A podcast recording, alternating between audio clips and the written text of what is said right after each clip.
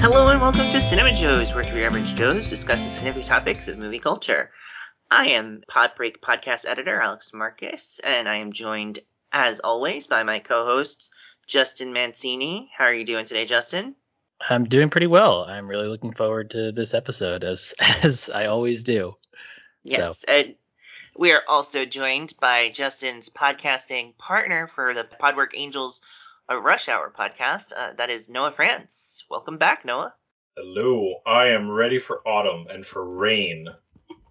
Yes, I'm sure there will be no shortage of rain uh, in the coming months, but hopefully we will also have no shortage of good movies because this is our special 2022 fall preview movie episode where we run down the list of all of the exciting new things that are coming to your screens at home and on the big screen uh, in the coming months.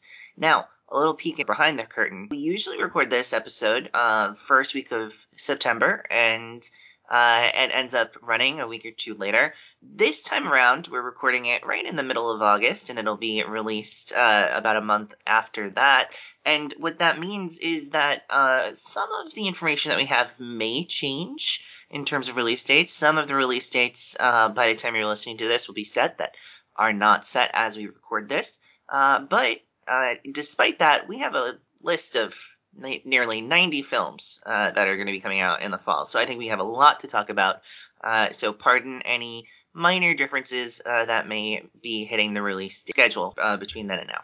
The fall movie season last year really panned out. I listened to that episode before we before I got started here, and we did a really good job of identifying pretty much all the major themes that were coming and all of the different uh, major releases that would be playing major roles in the culture and in Oscar season and all of that. So I'm really proud of ourselves. Uh, I think that you know uh, there is a chance that some of the best films of the year uh, are going to be in this episode to be discussed, and so I'm excited to get into it. Starting with September, uh, where I'm going to go to you first, Justin uh, what is coming out in the month of September that you are looking forward to? Because there is a lot of stuff on the docket. A lot. It's like a big mix of like indie movies and horror movies and a couple of uh, big budget studio releases. So, uh, what is grabbing your attention? You know, uh, I didn't know this until a few days ago that this film was coming out, but I read the premise of it, I saw the trailer for it, and it just looks like a really wild time um, it's a movie called Saloum, which is from writer director Jean Luc Herbulot. It's uh, has an interesting premise. This is uh, amongst a coup d'état that happened in Guinea-Bissau in Western Africa. Uh, this trio of mercenaries are trying to extract a drug dealer, uh, both and then also his gold and his actual drug product, um, and then try to hide out in uh, Dakar in Senegal. And then they find themselves sort of in a really strange place with some supernatural uh, entity that's pursuing them. It sounds like a lot of different genres coming together. And I gotta say, like, I'm watching the trailer, I'm like, I'm thinking of like samurai westerns. I'm thinking like spaghetti westerns. I'm thinking a little like I'm thinking of like horror thrillers. Like, it's just bringing together so many things. And I have to say, like, watching it, I was like, you know, this is the kind of movie that like in the early 2000s Quentin Tarantino would have like put his name above. Like Quentin Tarantino presents um, the way he did for so many like other foreign films that um, that he thought needed like more attention um, in the in um, in North America. And I was like, this seems like in that vein. And I just love the the look of it. I think it has a really interesting um, like just like the the looks of the characters i think are interesting. like each of them is so very distinct from one another. And it looks like the kind of movie where it's not necessarily just dealing with heroes. It looks like some very flawed but and, and self-interested kinds of uh, kinds of characters that are our protagonists. And it just seems like a really ripe atmosphere for some interesting social commentary and political commentary. And it's wrapped up in all this uh, sort of interesting genre trappings, and I just think it it looks really cool. Um, it's gotten pretty good reviews so far from what I could see, but wasn't on my radar until a few days ago, and uh, just think it looks really neat. And you know, I I just I hope we get more stuff like it because I'm not, not used to seeing it at all. so yeah, and that'll be a Shudder release. So anyone Right. who subscribes to the streaming uh, service Shudder or uh, the streaming service AMC Plus, which includes Shudder, uh, will be able to check that out in September 8th. How about you, Noah? What uh, what's a movie that kind of jumped to your mind from this list of uh, exciting, diverse array of, of options? Well, really, in general, um, and dovetailing with what Justin wanted to highlight, this month just seems to be packed with movies that are either telling mostly true versions of very obscure bits of historical trivia, or they're specifically basing themselves in specific historical events, like you mentioned, Saloum. Um, there's Catherine Called Birdy, which, double checking the premise, I think is a fictional premise but it's very specifically set in 13th century England, which is not typical. Like most movie makers don't go, I want to set my movie in 13th century England. Well, it is an adaptation of a very famous uh, young adult novel that I think a lot Okay, of people but but still a loving. so it's like a fictional take. But then the other hand, there's wait, where is it? Um, and that's and that movie, I should say, Catherine Called Birdy, that is uh, written and directed by Lena Dunham, the second Lena Dunham movie uh, of this year after Sharp Stick, uh, which kind of uh, came and went over the summer. Uh, and this one is stars, you know, the Bella Ramsey, who many people might remember as Lyanna Mormont on Game of Thrones, the little Hmm. girl who uh, who has very big personality on that show. I mean, okay, right there, you've guaranteed yourself a decent audience. I think she was one of the unassailably best parts of the last couple Game of Thrones seasons. Yeah, also features Yeah. Andrew Scott, who I think uh, many people know as Hot Priest from Fleabag, and who is just always excellent. uh, the one the one that really caught my interest was Medieval by Peter Jákl. That looked like it, it looks like that's going to be a Czech production about a very specific figure from Czech history, and it like and it, and as a historian, I'm like, uh, yeah, give me please give me obscure cultural icons that most people don't know about, and make a movie about them. Uh, the Woman King uh, is another one about uh, a female about female warriors in an African kingdom, like a real like this month just seems packed with an incredibly colorful array of movies that are, are just drawing from all sorts of times and eras and places. Uh, a lot of them, of course, focusing on women or specific female characters, uh, which of course is you know is still relatively very underrepresented uh, in this type of movie. So like all of those sound like they could be really really cool. Medieval and the Woman King especially, like those sound like they could be right up my alley. So those are the ones where a I'm pretty certain they will be released in an accessible way where I could see them, and b those are the ones that I think I'm most likely to actually take the time to go and see. Unless Yeah. the word comes out that they're like terrible, I shouldn't bother. But I hope that's not the case. Right, and and the Woman King is direct, written and direct. Uh, sorry. Uh, yes, written and directed by Gina Prince Bythewood, who of course did the Old Guard, which we talked about on the show. So we know that Yeah. she's really good at facilitating action, and it looks like in this film, not only is there a lot of action, but also perhaps on a much broader scale. So I'm really interested to see what that looks like. Um, you know, and that one also just- features two actors that we really like, Viola Davis Oh, yeah. and Lashana Lynch. So very excited Yep. to see them in a period piece. Gina Prince Bythewood never really has gotten the opportunity to do this sort of like historical epic like this. So right. really, really excited as a, as Yeah. a big fan of her work. and of course Thuso Mbedu, who uh, Alex, you and I, of course, know from the Underground Railroad, where she was so Yes. great. I'm really looking forward to seeing her again. Um, so yeah, just I, I, this is one of the ones where it's like I want it to be good so badly. I know. You're almost afraid to hope too much. Yeah. Yeah. Like I'm gonna jinx it. Because well, that September release date for a movie like The Woman King makes me a little bit nervous because this is certainly the type of movie that could be released in November, December, and hoping to get a lot of Oscar attention and stuff. And so the fact that it's getting a, a mid-September release makes me worried that maybe it's not quite the strong contender that we're hoping it could be. But you know, things can sometimes pop in September unexpectedly, and uh, and I really hope that that's the case because I mean, know. it also could be like the really cynical interpretation is someone hired at the studio going, "Oh, a movie about black women. No one's going to pay to see that," and it's like is in no way a reflection on people thinking the movie's bad. Like, Yeah, it's. I mean, that certain market forces are not always motivated by the most pure of intentions, so that is Yeah, certainly a factor. I'm I'm not j- that like the release date alone is not enough to like make me worried. Now, speaking of odd release dates, uh, there's a movie called Confess Fletch, which is a Greg Mottola directed effort. Uh, it is uh, Greg Mottola, who everybody might know from kind of from movies like Superbad. Uh, this is a Fletch uh, reimagining, like the the comedy franchise from the 70s, and it stars Jon Hamm as Fletch, uh, along with a number of other uh, actors that we all like, like Marcia Gay Harden and uh, Kyle MacLachlan. And I- I've heard literally nothing about this. This movie comes out in exactly one month. It has no trailer. It has nothing to report in terms of promotion, and it seems like it would be a big studio push. So, uh, what do you guys make of this oddity on the calendar right now?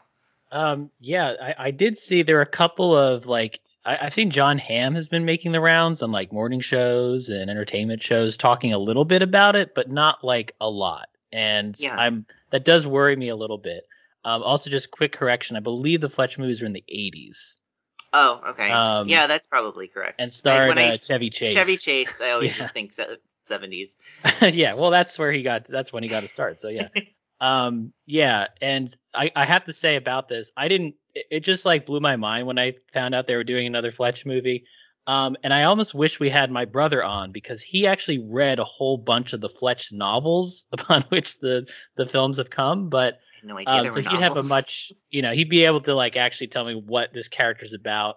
Um, this apparently was a very popular character, sort of like is a like his the novels that I that you're in are more comedy based, but also have a mystery element to them. So yeah, I don't quite know what to make of this. I I like you know I like Jon Hamm. I I hope it's good, but um, yeah, it is a little worrisome that we haven't heard a lot about it. This is a project that was in development for like a decade. I feel like there was it was going to be uh, starring Joel McHale for a very long time, and then he dropped off, and Jon Hamm picked it up, and it's just like I don't know. Yeah, I just would have expected it to come with a lot more fanfare than it is.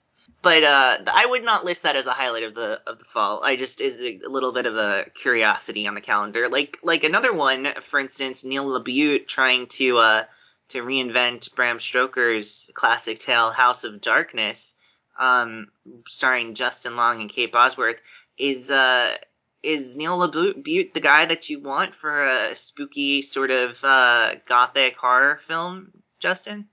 You know, if it's the Neil LaBute of In the Company of Men, then yes. Um, but I don't think he's made anything quite on that. Maybe maybe Shape of Things. Like he's he started out for those who don't know, he started out as a playwright. He's been involved in film and has kind of just been doing like I feel like he's been coasting for decades now. As a he directed the very infamous Wicker Man remake.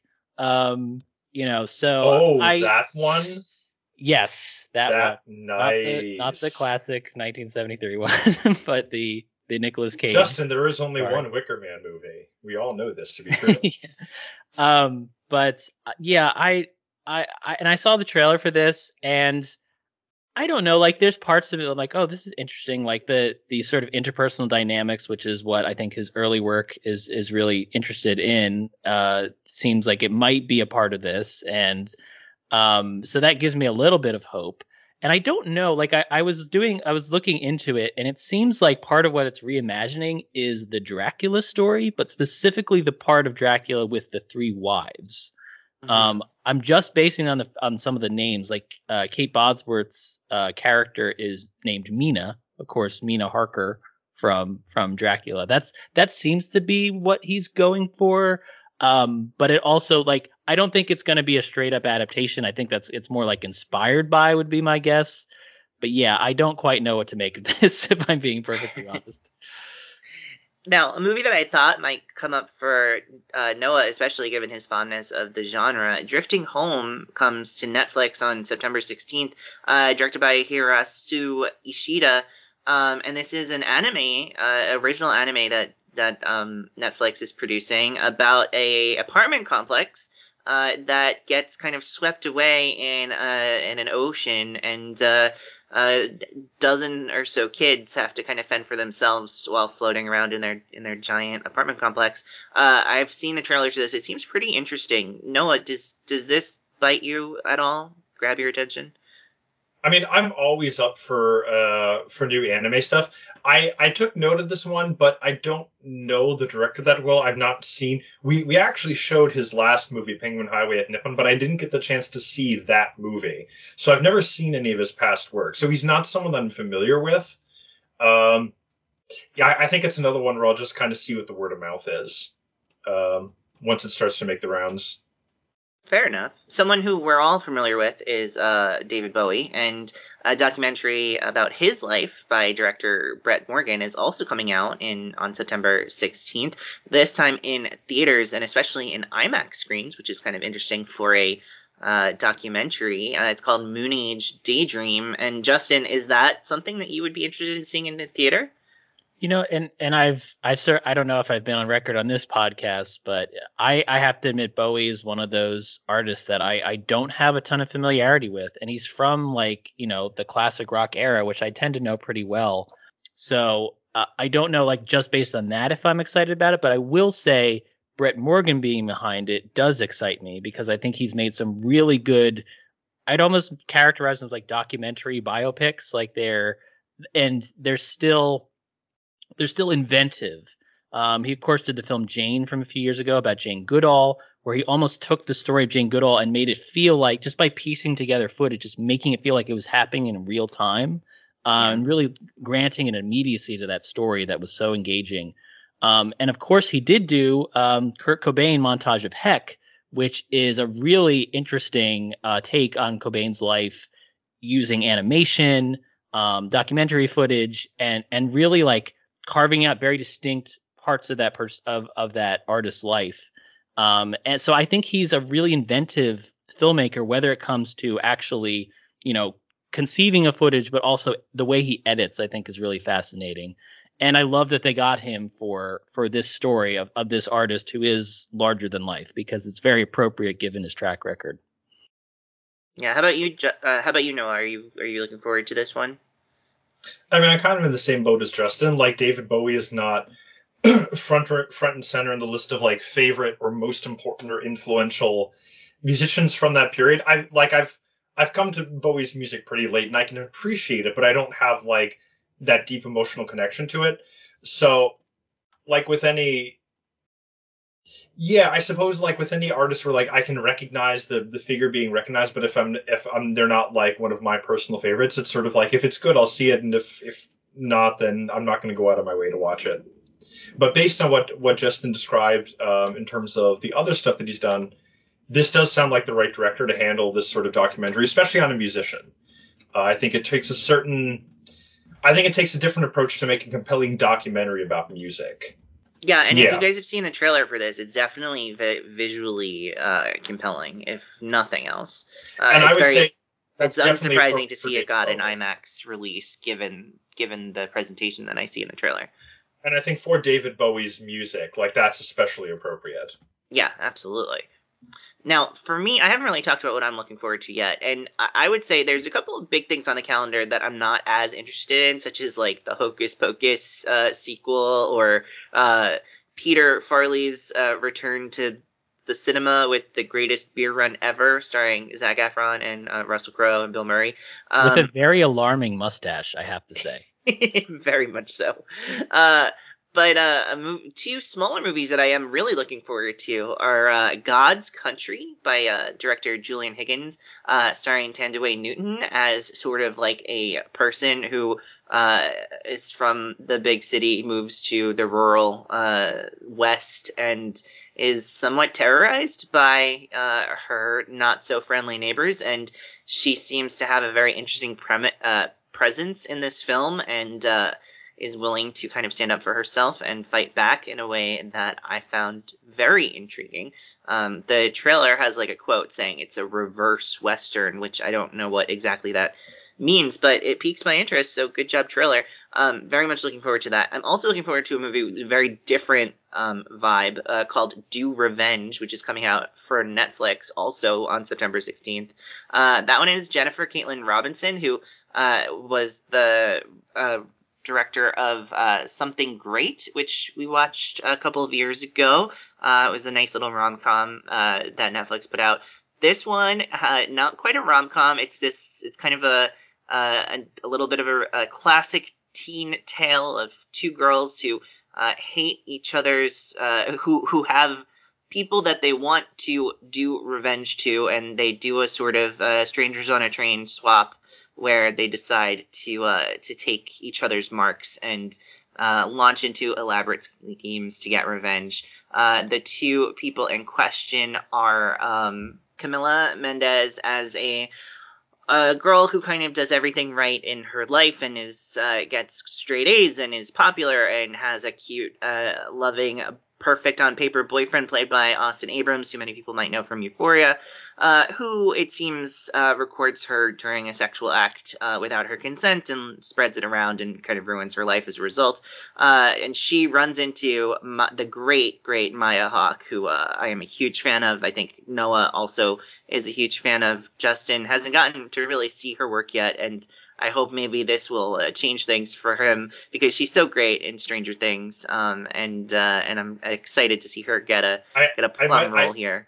I have to hope that she never does a movie with Saoirse Ronan, or I might just just implode from joy. so here she plays she plays a, a a young woman who uh, who has some not nice things some not nice rumors spread about her uh, and her queerness uh, in her high school, um, and she wants revenge on uh, on her bully as well. And so I think that uh, the t- the two of them kind of decide to team up and and get each other's uh, tormentor, and it seems really really fun. Uh, it seems like it has a lot of uh, a really strong sense of humor, a sense of uh, place, a sense of uh, time. It really feels like it's of the generation that it's that it's emanating from, and I'm always a big fan of a teen movie like that. So I'm really looking forward to that one. Are you guys?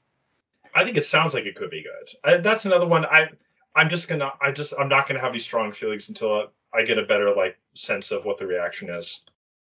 I, I think it looks like a lot of fun. Uh, I watched the trailer and was just kind of delighting in it the whole time. Um, you know, I, I'm curious about like how dark it's gonna go. I mean, honestly, you know, things like what you described, like recording recording something without someone's consent, are reasons why I'm so glad I'm not in high school anymore. Um, like, but I'm just curious, like how like is this gonna drill down and like really get into what it, you know, the really um, genuinely dark aspects of of what it's like to be in high school right now. Um, and and how are they planning to end it? Because strangers on a train is i love the fact that it's taking from that. And that is something that is very committed to going into the dark darkest places of the human soul I don't I'm not necessarily expecting that from this movie, but I do want it to maybe, you know, sort of aspire to something like that um, and really show what it's what this world is like. Also, I believe isn't Robinson a credit isn't she the co-writer of Love and Thunder? Uh yes, she is. Yeah, because I saw her name like, wait, I've seen that name very recently and then I realized, yep. yeah. Yeah, I think that the what at least with the the trailer is promising is it's going to kind of like take the emotions of these characters really seriously and kind of send them on a journey, but with a bit of a light touch. And I think that's a that's a quality balance. I think, especially coming off the heels of uh, Not Okay, uh, which is uh, feels like a similar sort of tone that this movie could be going for. So I'm really looking forward to it. Um, I find it interesting that none of us talked about Blonde in this, the Andrew Dominik movie, uh, which is starring uh, Ana de Armas as Marilyn Monroe, uh, based on the Joyce Carol Oates uh, novel uh, of the same name. Uh, this is a Netflix film that is coming uh, with like a lot of uh, anticipation. It was on the calendar initially for last year and it got pushed. Uh, I think people were really looking forward to it. It's got a lot of Oscar implications, uh, but I'm not really looking forward to it because I'm not. I can't say I'm a big Andrew Dominik fan, but I'm curious, guys, has someone who also didn't list it as their highly anticipated, what you're thinking about it. I mean, for me, it's kind of like with um, David Bowie. Marilyn Monroe is just not, for me personally, a figure I've ever had that much interest in. I get why she's an icon and why there are still people who are obsessed about her. It's just never been my thing. So any project about Marilyn Monroe, I'm like, I'm sure it'll be nice, but I don't need to. I don't need to rush out the door to see it. Well, it's at Netflix, so you don't need to go anywhere to watch it. but I have to. I have to move to the couch Ah, okay. Just, just Too make sure you take off your uh, the parental controls because it is NC-17. So I gotta say, um, unfortunately, Dominik is is a big blind spot for me. I've seen zero of his films. I I know a lot of people love um, the assassination of Jesse James by the coward Robert Ford. Um, and uh, actually, I think Chopper was actually a big hit when it came out. You know, modestly. Um, it was kind of what got launched Eric Bana's career. Um, so like, yeah, he's just one. Unfortunately, he's one of those blind spots for me. I can't say having seen the trailer that it looks particularly interesting to me. I, I I'm not sure what it's going to offer that I don't already know about Marilyn Monroe, which admittedly is not is not a lot. I know a little bit about like her sort of final years. Um, but yeah, I, I just I'm not sure what to like. I'm watching the trailer. And I'm like, I hope this movie isn't as pretentious as it seems, Oh, because if it's anything like killing them softly, it definitely is going to be. yeah, and I didn't. I know and that's that is very exactly what I heard about that movie, and also was the reason I wasn't super excited about what he was going to do next. But to be fair, I haven't seen anything he's done, and I think that might play into why it's not one of my most anticipated of this month or the fall movie season. And I wanted to also briefly mention two honorable mentions for me, which would be Bros, the Nicholas Stoller Billy Eichner movie coming out the end of the month of uh, September. Nicholas Stoller, of course, director of uh, Forgetting Sarah Marshall. I think he's always going to get a uh, uh, an honorable mention for me with that. And you know, I love Billy Eichner. I think he's Billy on the Street is one of the most hilarious shows that's ever been on television. Uh, the way he just screams at people in a way that should be incredibly off-putting and yet is just deeply hilarious. Uh, so I'm excited to see him get to kind of like stretch his his muscle and be a, a romantic lead in a in a rom com. Rom coms are not my favorite genre of of movie, so it, that is kind of uh, dampening my enthusiasm a bit. But I'm really looking forward to seeing it whenever I get the chance. Um, and then also uh, The Good House, which is a movie that uh, seems to be giving Sigourney Weaver a really fantastic late in life uh, role, and the movie itself seems like it's a bit broad. It seems a bit unusual. Based on the trailer, there seems to be quite a bit of direct address to the camera from Sigourney Weaver, which I was a bit surprised by. But uh, beyond that, it seems like just a really great role for her as this kind of woman who whose husband leaves her after decades of marriage because he uh, he comes out of the closet and it sends her into rehab and then she kind of has to try to rebuild her life and ends up uh, romancing Kevin Kline in the process and I'm just here for a movie with Sigourney Weaver and Kevin Kline romancing each other. That sounds great and if and it seems like this part has a little bit more teeth to it than just the sort of like softer version of it that we sometimes do see for these like you know over 60 actresses who get these sort of early fall early spring sort of releases that somewhat go overlooked um, so i'm hopeful I, I i don't know if i have high expectations but i think this is one that could surprise people and i'm and i'm excited to see that happen Yeah, and that one's from uh, at least co co directed by Maya Forbes, who and I'm somewhat familiar with her because I saw um, a movie she did with um, some of our favorite Marvel actors, uh, Mark Ruffalo and Zoe Saldana, a film called Infinitely Polar Bear. Um, which, golden globe nominated infinitely polar, Oh, was it? Wow. Yes. Yeah, I guess I missed that. um, and I really like this. She has kind of a soft touch, but still dramatic. And I'm hoping that that's going to be able to translate here. I have to say, I I I was watching the trailer and I'm like, wow, I'm really like any scene between Sigourney Weaver and Kevin Kline, absolutely loving. The director addresses the camera. I'm like, oh no, what are we doing? like, Yeah, like I don't know why Sigourney Weaver needs to be Deadpool in this movie, but right.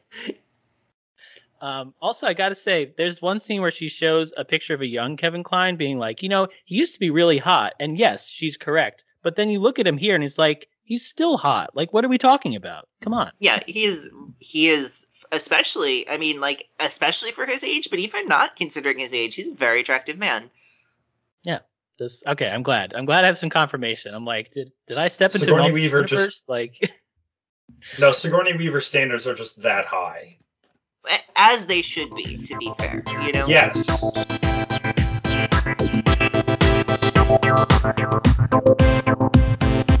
it's time to move on to October, which has, I think, you know, maybe my most anticipated film of the fall, and I think we could all agree on this one that uh, Shawn Mendes, starring Turn as Lyle, Lyle Crocodile on October 7th, is is what we're all expected to be getting that Best Picture nomination uh, come January. But uh, outside of that, there you have it, folks. On to November.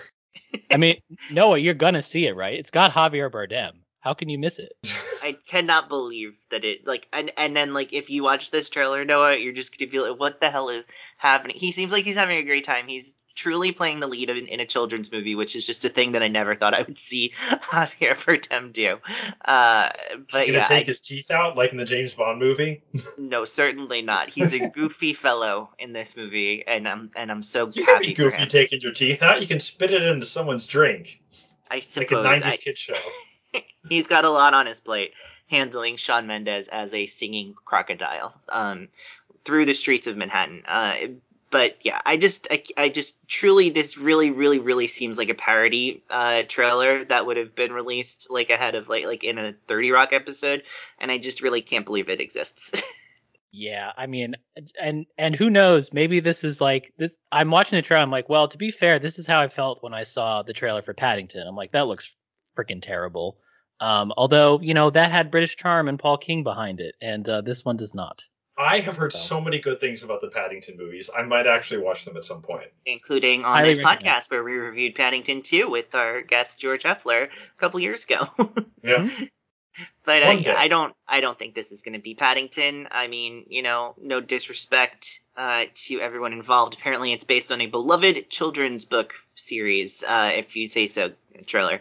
Uh, but anyway, putting that to the side, uh, Noah, what are some of the movies you are actually looking forward to this October? Because there are, you know, a couple of really major ones.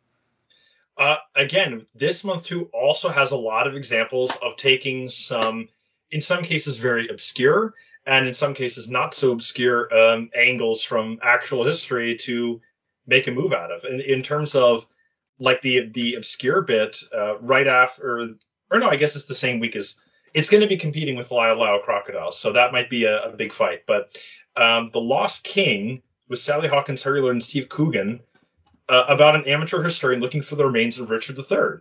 Again, like not the thing most people would be like, yes, that sounds like an entertaining movie, but these guys are these people are willing to take a swing at it. And mean, I love Sally Hawkins, so hell, why not? Like, I am I'm absolutely down for that. And, it's also, directed in by a less Stephen Frears, whose Yeah. movies always get Oscar nominations, and this seems a bit broader than that. But I've said that about other Stephen Frears movies and been proven wrong. So I guess we'll see. and then in a in a less in a less obscure historical um, subject for a movie the week after that we have Till coming out, which is about the um, lynching and aftermath of the Emmett Till murder in 1955, mid mid 50s, mid or late 50s.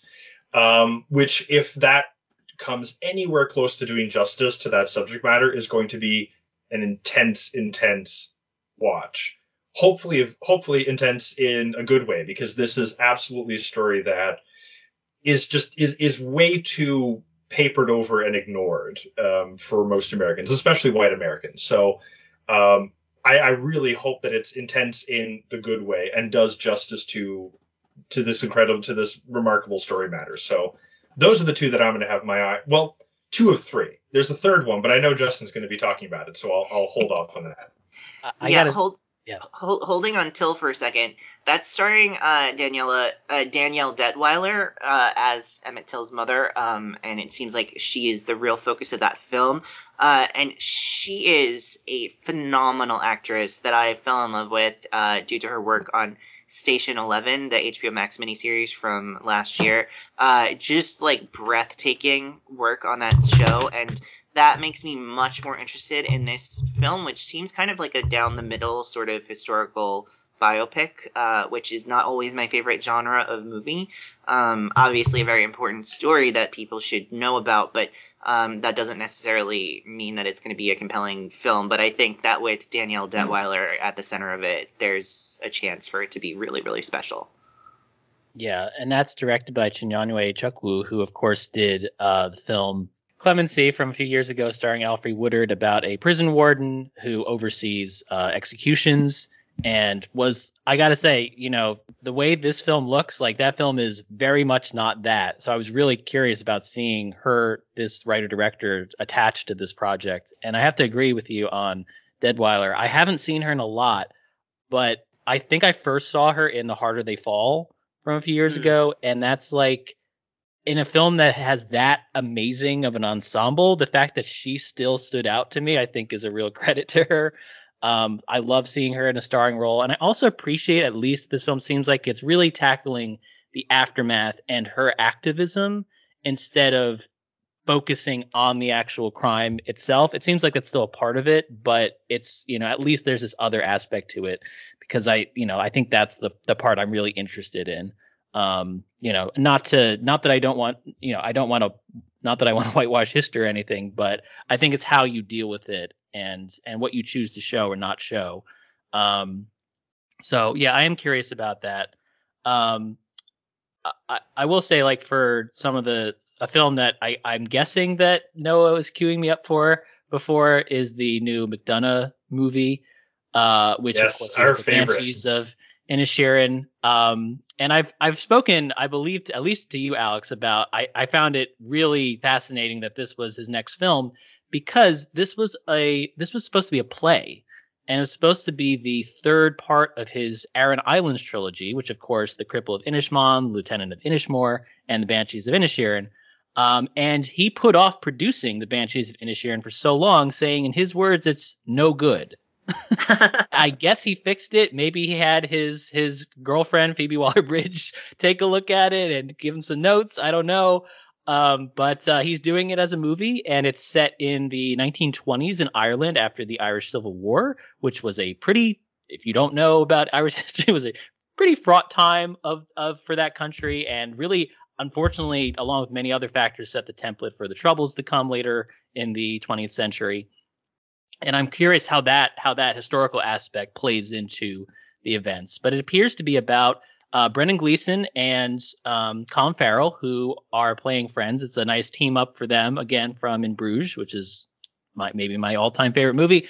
Um, and they apparently have uh, fallen out, and it's not entirely clear why. It appears to be more one-sided. Brendan Gleeson does not want to be friends with uh, Colin Farrell anymore, and the the dialogue to me sounds very much like uh, McDonagh in his early Irish plays. Um, it also stars Kerry Condon, who I think most people will know as Stacey Ehrmantraut from the both Breaking Bad and Better Call Saul. She's also a McDonagh veteran. She's an Irish actress. She was the original Moiraine in The Lieutenant of Inishmore. She's been uh, she was Helen in The Cripple of Inishmaan, so she's worked with him a lot. I believe she was in Three Billboards Outside Ebbing, Missouri as well. Um, and yeah, I just I'm not quite sure what to make of it to be honest, just based on the trailer. Um, but I really am getting some early, you know, some of his early work kind of vibes from it. Um, but yeah, I don't know. I have to say, I I have not. I don't know if I have the same um, fondness or I've really followed him as closely as I used to McDonagh. Um, I wonder if part of that was just my kind of gradual disillusionment from Three Billboards um, but I am glad that he's going back to Ireland, and I, you know, I think that he's done some great work there. So I, I hope that this is another one of those. Yeah, I, I very much agree. Like my, this feels like, um, and this sounds like McDonagh kind of returning to his roots, um, because when he's focusing on that, I mean, even in Bruges, which takes place, you know, and is filmed uh, within the titular Bruges in Belgium, it's a very Irish movie. It's about some extremely Irish dudes, uh, and their very and their their um, massive emotional damage uh, with themselves and with each other, and that is like that is McDonagh's wheelhouse. Irish people unable to escape like you know the, the the dark side of Irish history and the Irish economy and Irish society, and just not really able to figure their shit out. Like that's kind of where he's where he's at his most scathing, I think. Um, so this, and especially with Colin and Brendan Gleeson, I mean, they're the two leads in in Bruges, and their chemistry uh, was the first was the first thing that drew me to that film, and for me, it's still the pillar of that film. Um, and for me, it was you know you had in Bruges, which is this, this abs- absolute masterpiece of a film. He after that he made Seven Psychopaths, which I really want to revisit because I feel like a lot of people continue to sleep on that. Like, not that it's on the same level as in Bruges, but it's but it's a lot more interesting and out there than people gave it credit for. And then Three Billboards, like he was just he was too far out of his comfort zone in that movie, and it, it's easily his weakest film. Ironically, and this is so often the case, that's the film that got like awards attention and like introduced him to a lot of people, which you know we've we've had that debate about so many filmmakers. Like the one film of theirs that finally gets award attention, and everyone's like, that's not their not their best film. Anyway, so this sounds like the sort of return to form that could indicate that he's like kind of maybe worked his way back to what works. That's my hope at least. Because of Three Billboards, I will keep my expectations in check until it's out. uh, but I'm, I'm tentatively optimistic. Yeah, I mean, it just seems like it's a movie that has a lot of Colin Farrell and and uh, and Mick and um, Brendan Gleeson just kind of like sniping at each other, just like Colin Farrell. Which just, is in Bruges. That exactly. is in Bruges, and so that's why I'm, it's amazing. I I can't imagine it's going to be bad, but it does look like it could kind of go off the rails. So we'll have to see. Um, a movie that is highly anticipated by many, including maybe me. I'm honestly not sure, and I, that's why I'm bringing it up here because I want to ask you guys about it. Movie called Tar, which is uh, written and directed by Todd Fields, kind of like the big return for Todd Fields. People have been anticipating him uh, coming back for 15 years, and he's finally here. Uh, he made people might know him as uh, the writer director of In the Bedroom, which is a movie that got a lot of Oscar attention uh, in the early 2000s. Um, that I saw and didn't like as much as I anticipated I would. Um, and then Little Children, which is a movie that came out around I think 2004, 2005, something like that. I haven't seen that either, but that was a movie that a lot of people really, really loved as well. And he then took like 15 years off, and now he's back, and uh, and it's a a movie starring Cate Blanchett as a female orchestra um, conductor, and uh, the trailer is interesting to say the least. Um, how are you guys? What's like? Let's do a temperature check on this one. How are you guys feeling about Tar? I think this is definitely the sort of character piece that if if if the screenplay is right and if they really let Cate Blanchett sink her teeth into it, it's definitely the sort of movie where Blanchett's performance alone could make it worth a watch. Whether or not it rises above that and, and is and has qualities beyond just Cate Blanchett, we'll have to see. But that's that enough is enough to give it potential in my book. It looks like the movie looks like a lot. Um, but I will say, just just based on the creative people behind it, like it is one of my like it's one of the reasons I would put this up there with um, Banshees of Inisherin and, and another film that I'll mention, which I'm sure is also high on on both of your lists as well for this month. Like why this month is like so exciting to me. Um, I have to say, like the part of why I'm excited about this is the cast is just like like chef's kiss. I mean, and a bunch of people that I'm like, I didn't ever expect them to see to see them in the same movie. Um, in addition to Cate Blanchett, you've got Mark Strong, Nina Hoss, who of course um, Noah you would definitely know from Phoenix. Um, she was the lead of that movie. Um, and uh, Noémie Merlant, who of course was the lead, uh, one of the leads of Portrait of a Lady on Fire, and um, and Julian Glover, who people might know as Qyburn from Game of Thrones, also was the villain in Indiana Jones and the Last Crusade.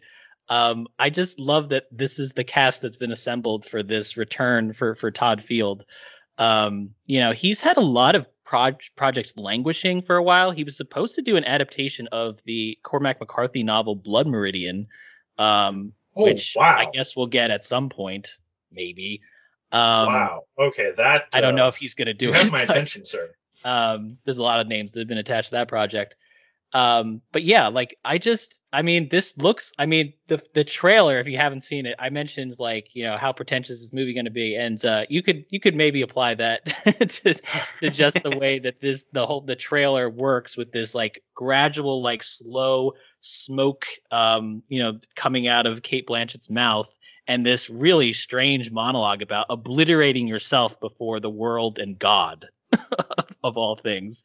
Uh, yeah. Don't know what any of that means. That sounds like the international classical music scene, to be fair. That could, and that could be it. Maybe he's playing into that, and uh, that's you know maybe it's maybe he's actually like kind of uh, deflating the pretension there by by showing how ridiculous it is. Um, but yeah, we'll see. I, I think it looks really cool, if nothing else. well, and speaking of things that look cool but could be uh, deathly pretentious, Triangle of Sadness also comes out October 7th. That is the Palme d'Or winner uh, for this year uh, by Ruben Östlund, or uh, Ruben Östlund. Uh, who, of course, uh, directed The Square uh, from a couple years ago, which also won the Palme d'Or. Um, this is basically about a luxury um, yacht that is traveling around uh, the Atlantic Ocean with a bunch of horribly obnoxious rich people, and then some calamities occur. It's got an interesting international cast, um, and including Harris Dickinson and uh, Woody Harrelson as the captain. Um, and uh, I'm really curious, guys. Are you anticipating this? This is this made such a big splash out of out of Cannes, but I have to say, when I saw the trailer, I thought oh, it was a bit uh, much for me. Okay, so I'm not in a position for personal reasons where I can be really objective about this because I, I may have mentioned this in the show before. My my wife is a distributor for uh, a film for a film distribution company within Germany, uh, and she is in charge of arranging the German release for uh, a big high profile French movie called Lost Illusions, which is based on a Balzac novel. Uh, and she is running into a brick wall because of this movie. Like theater after theater is saying, "Oh, your movie sounds great, but we already booked the the Cannes winner, so uh, no can do." So she is very very angry with this movie and with the fact that it exists at all. Do they so, say no can do because we have the Palme d'Or winner? Like, is because that would be fantastic. Uh, um, that doesn't quite translate into German. Um, and I, uh, in general, I think German movie theater owners are not that witty. Um, they go on a limb there. so well, when she I'm not in a position where I could be like, yeah, oh, I'm going to go and watch this movie because that would uh, make my home life very uncomfortable for the foreseeable future.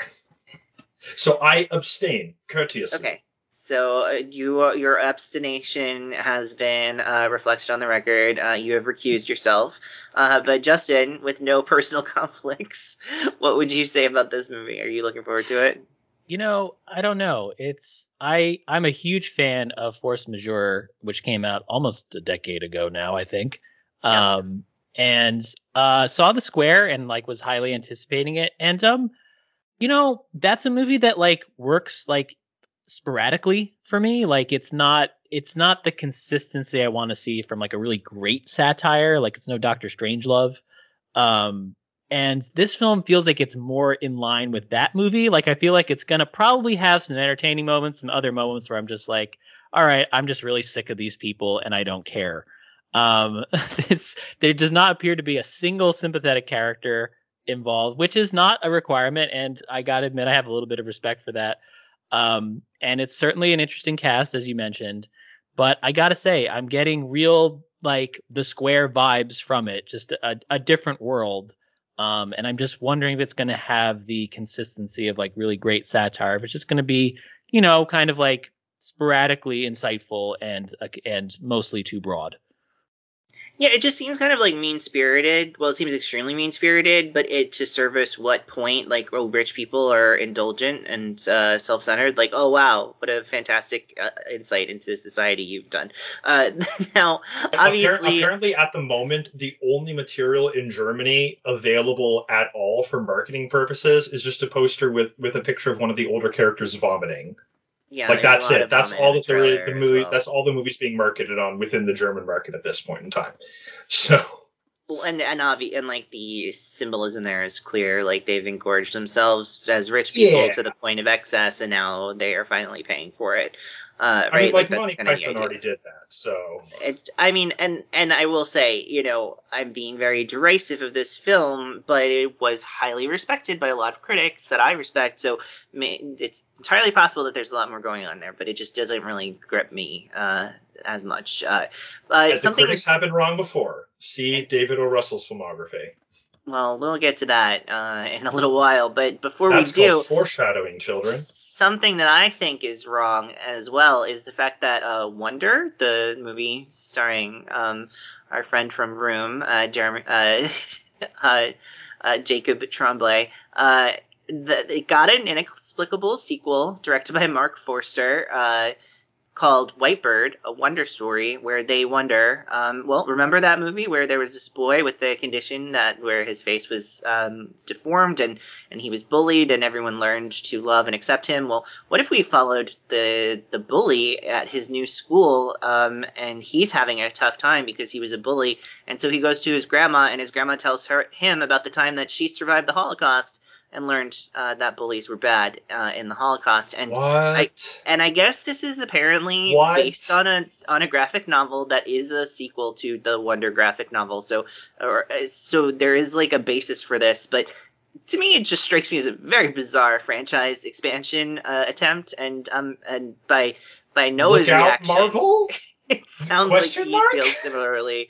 But Justin, I mean, do you want to watch a movie where Helen Mirren recants a tale about the time she was a young, uh, a young teen falling in love in the Holocaust, fighting bullies? Not really, no. No. Okay, good. Okay, so moving on. Wow, and that's Helen Mirren. That's uh. And I love Helen Mirren. But Well, there is no shortage of Helen Mirren this uh, this this uh, this fall. Uh, we'll get into where she's popping up next in a little while, but um, before we do, of course, we also have the end of uh, the Halloween uh, trilogy, David Gordon Green's Halloween trilogy. Is that something that any of us are looking forward to? The dramatic conclusion. I gotta be honest, I dropped off after the initial film, which everyone seemed to love, uh, except me. well, and then this, and then the second one, uh, most people seem to hate. So I could understand why you didn't decide to to dip back into that franchise. But uh, people seem interested, and I've heard rumors that this one goes in a surprising direction. So I guess we'll have to see. Uh, in October 21st, we also have Ticket to Paradise, which is uh, directed by Ol Parker, uh, starring George Clooney and Julia Roberts uh, as a uh, divorced couple trying to stop their their 20 something daughter from impulsively getting married to a man she met on an island, I guess. We might be covering this later on uh, this fall for the podcast uh, with friend of the show, Matt Taylor.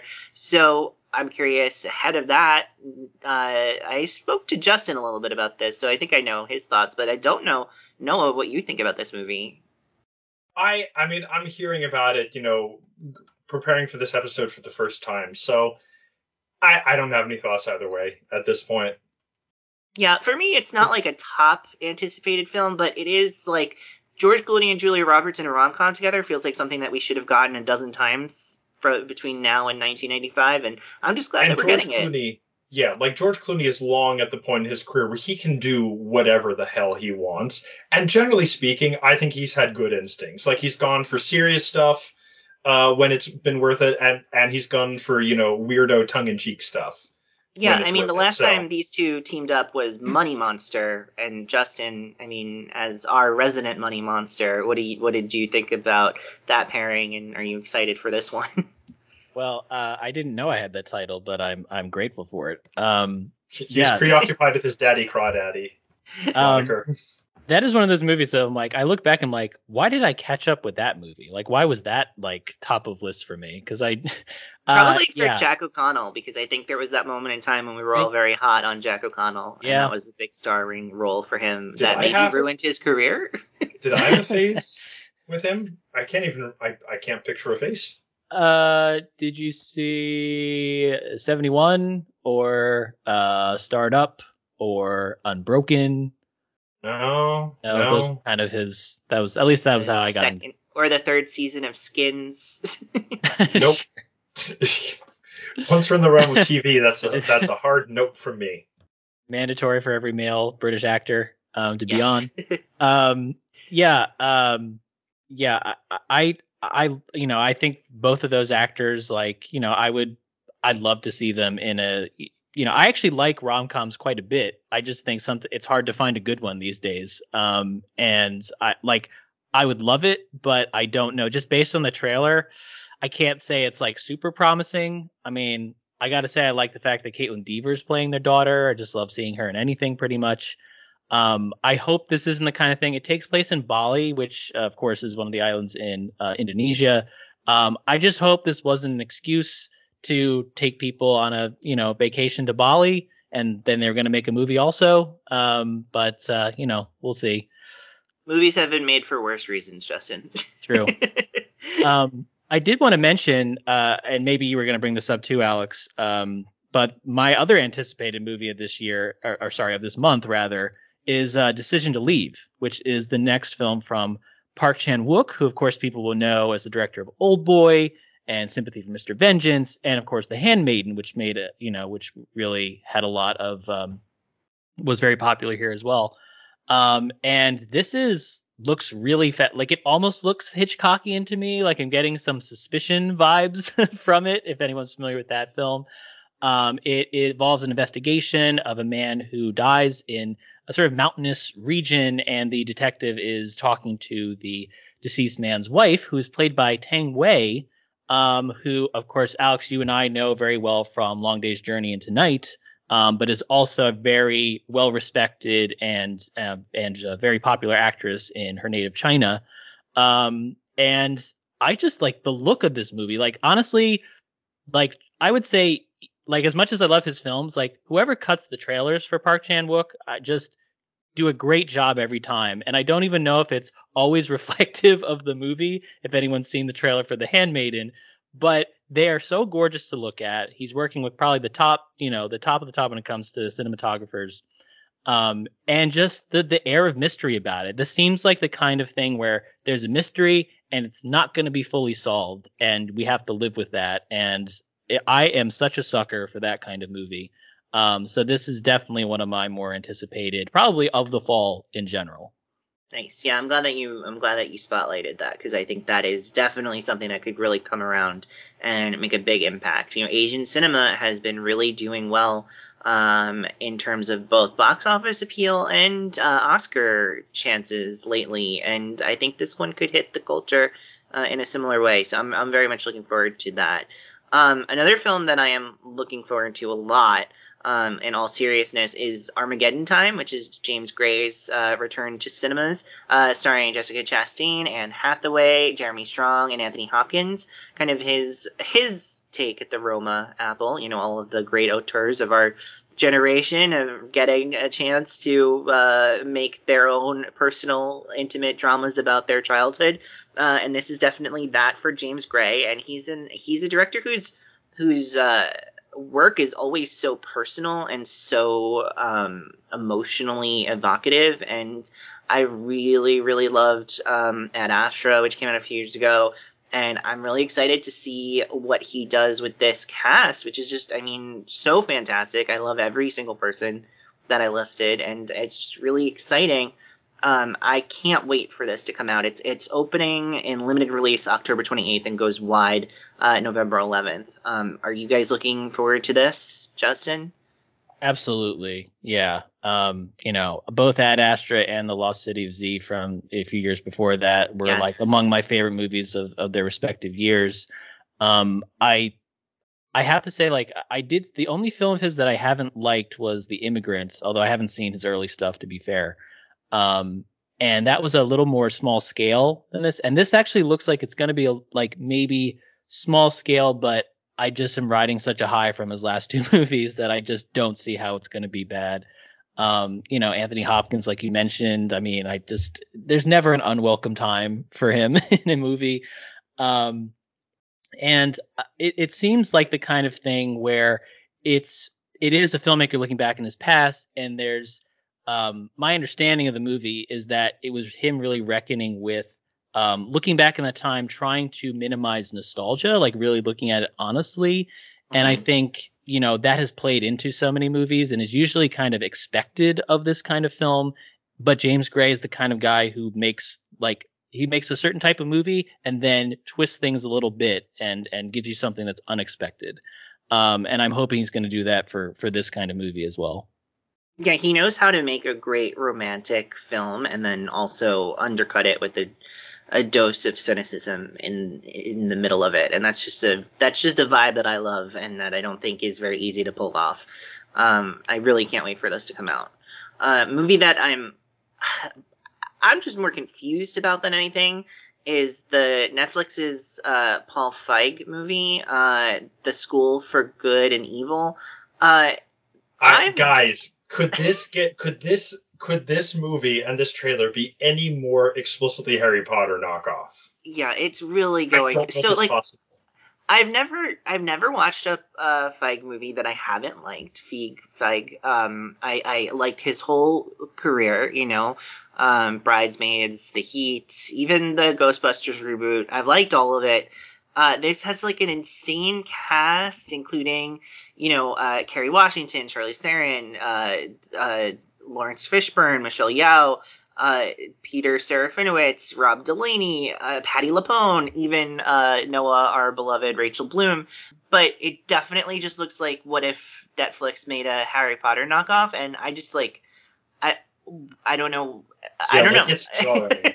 It's Like, jarring. it's such a fantastic cast of, of adult actors, and it seems like they're going to be in the service of uh, a couple of magical children, and and maybe that could be fantastic. It's like, Um, I mean, it, it feels like someone said, "Oh, what if we did Into the Woods, like with that darker subversion of, but like all of these fairy tales exist in the same universe, uh, but it's a darker subversion of that, and it's Harry Potter, and they all go to Hogwarts." And I'm like, Yeah, and I mean, you know, is this certainly the right time to be doing a Harry I mean- Potter knockoff? I'm not convinced. we we definitely are in desperate need of something to replace Harry Potter in the culture. So maybe this could be that.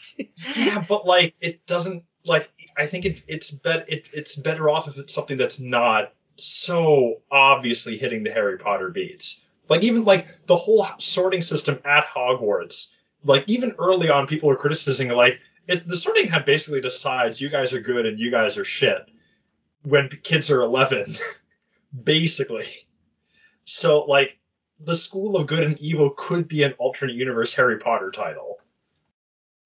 Uh, yeah, I suppose. This It- feels like it's going to be a backdoor satire.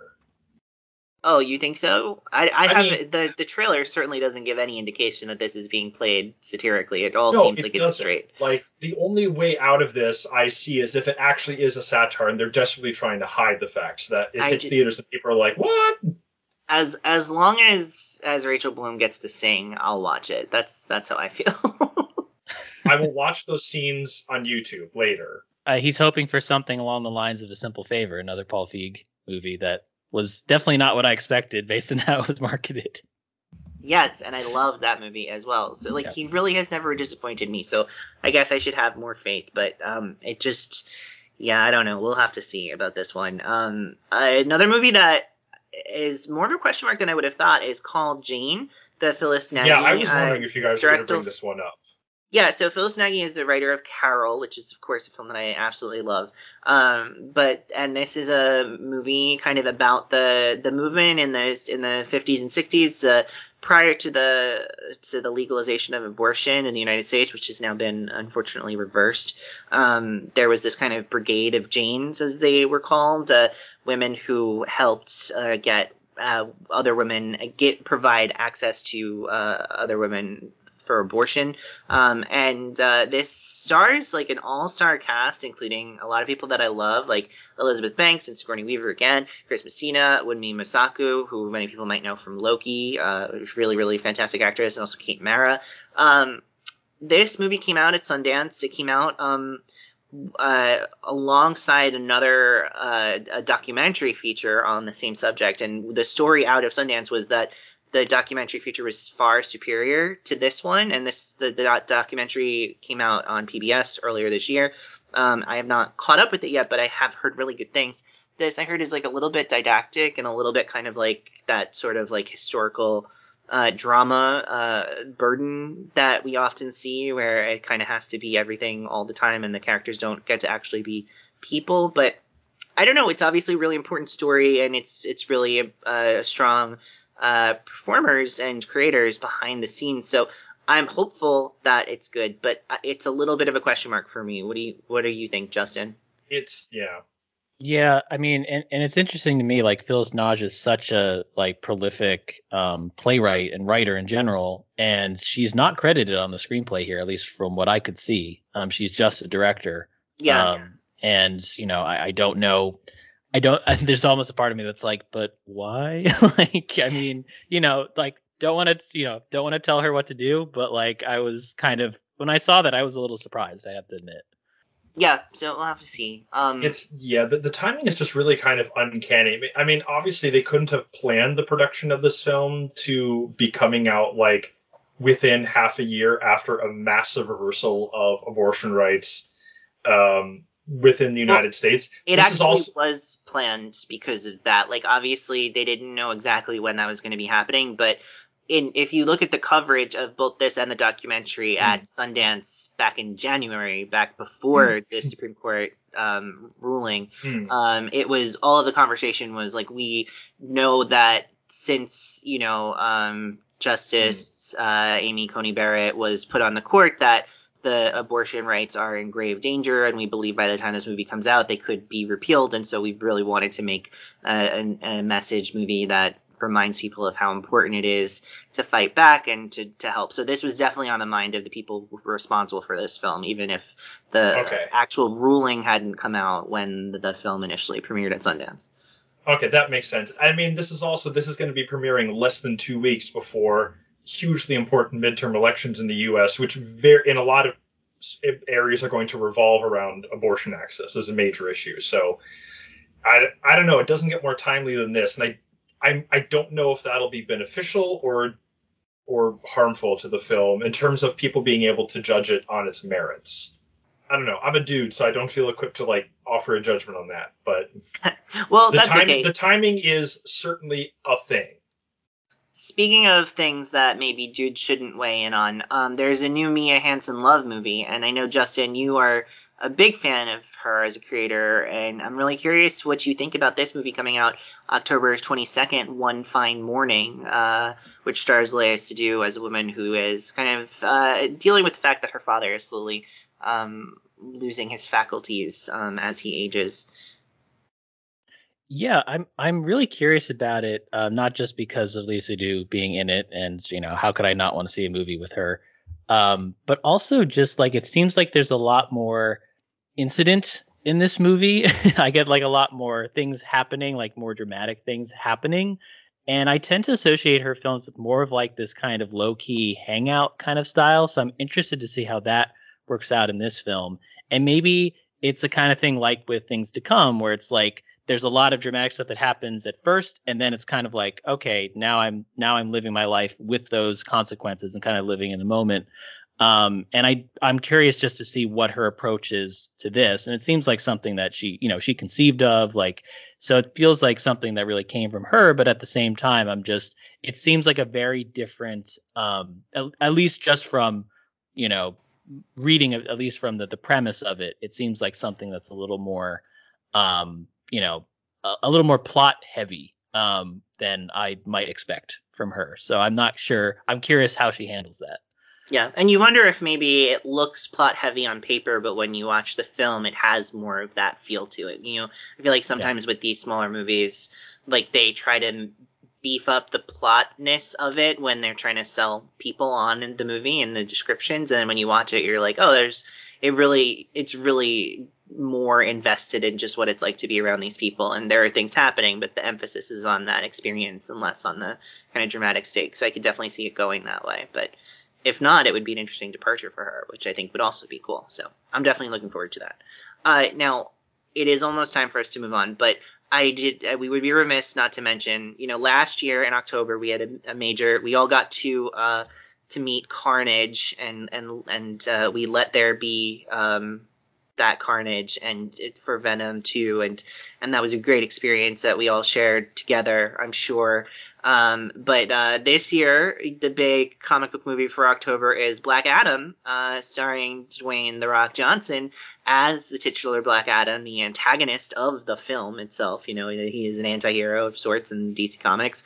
Uh, he has promised that this film will change the hierarchy of power in the DC universe, which is a very bizarre tagline that he is insisting on using in every interview uh, that he has had.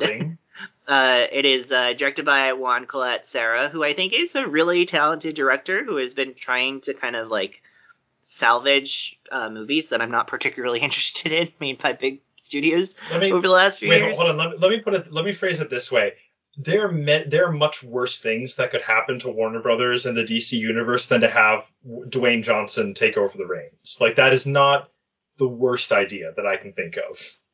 Sure, eh, he's going to be playing, like I said, like the kind of like anti-hero of this movie. It's gonna, it's also starring uh, Noah Centineo as Atom Smasher, Aldis Hodge as Hawkman, uh, Quintessa Swindell as Cyclone, Pierce Brosnan as Doctor Fate, um, also uh, Marwan Kenzari, who I think we all remember as Hot Jafar, is in this movie, uh, so that's that's exciting. Um, it basically, yeah, I, I have like literally no anticipation for this movie, but I felt like we had to d- at least mention it. Uh, Noah, I'm guessing you're not particularly interested in this either. It's let me put it this way: it's not that I'm, it, it's not that I'm like critical of it. This is not the comic book movie of the fall that I want to spend time talking about. Yeah, Justin, how about More you? foreshadowing, children. Let's not yeah, talk about I it. mean, I, honestly, this like I I rewatched the trailer just to confirm, and my my reaction upon watching is like, boy, this film is just joyless, isn't it? Like that's what it at least that's what it looks like. And I have to say, like, I don't know if I buy The Rock as an anti-hero. I don't know if I've seen things from him where I'm really convinced he could pull that off. And here, just like I don't know, it's like I'm watching The Rock and he's got a you know dopey costume on. Like it just there's nothing about it that's that's really like that looks surprising to me. It just looks like I'll be honest, it looks like not a lot of fun. And I don't need superhero movies to be fun necessarily, but I don't know what it's going to offer if it's not offering that. And uh, yeah, I just and and Collet-Serra, who you mentioned, like I didn't realize this is the same guy who's directed all the um the non-taken Liam Neeson movies, like that we forgot existed. Um, and so I don't know if I'm super excited just based on that. But uh, who knows? I could be proven wrong. I just it's really strange when you consider like how fun Shazam was, and then you look at this and you're like, what even is this? Like, who is this for? Yeah, and and we also like so you bring up Shazam because in the comic books, you know, Black Adam is like the main antagonist for Shazam, and there is an assumption that they will be clashing in a third Shazam movie whenever that happens. Um, and he, Black Adam is uh, Dwayne the Rock Johnson rather is very excited about the prospect of maybe facing off against Superman at some point in these in these movies. Um, but yeah, I don't know. This has been on the schedule for literally like a decade at this point. They they announced this so long ago as coming out and, and they just kept pushing it back and pushing it back and they finally have it out now and, and it just seems like for what ends i don't know but i guess we'll see. There's always a chance that it's better than we think it's going to be now it's time to move on to November, and November is the time of the year where like a lot of big movies finally are coming out. You know, we had a lot of smaller movies, a lot of interesting question marks in those first two months, but November has movies that with big, big uh, talent, big, big premises, big, big titles, and uh, I'm excited to talk about some of these things. Um, now, I think we need to just get out of the way um, the David O. Russell movie that comes out November 4th, Amsterdam. Uh, this movie stars uh, Christian Bale, Margot Robbie, John David Washington, Rami Malek, Zoe Saldana, Robert De Niro, Mike Myers, Timothy Olyphant, Michael Shannon, Chris Rock, Anya Taylor-Joy, Andrea Riseborough, Matthias Schoenaerts, Alexandra Novello, and Taylor Swift. Uh, and it is said to be about three friends, a doctor, a nurse, and an attorney, uh, becoming the prime suspects in a murder in the 1930s. The tagline is, a lot of this actually happened, and it's sort of a true story. So this is uh Yeah, we've never heard that from a David O. Russell film before. Yeah, and this is David O. Russell uh, on the heels of taking a big long time out from making movies, and after his uh, after his uh, Amazon Prime show was canceled due to uh, his own admission to um, sexually assaulting his niece, um, which did not prevent all of those very talented people from deciding to make a movie with him. So, uh, I mean, But I Alex, know, I thought time was up. That's Yeah. what they said. I think time is up on the penalty that David O. Russell was paying for his uh, transgressions, unfortunately. Uh, so I don't know. I mean, uh, Noah has infamously hated everything about David O. Russell from the very beginning, and uh, so No, I'll- no, no, no, no, no, no. Not from the beginning. The Fighter, great movie, still holds up. There you go. just as soon as he started making movies with Bradley Cooper, you were out. That was your thing. Yes, yes. Let so me put it to you this way: the the the single best 15 minutes of American Hustle are the the scene where Robert De Niro parachutes in and so clearly does not give a fuck. That was the best part of that entire movie.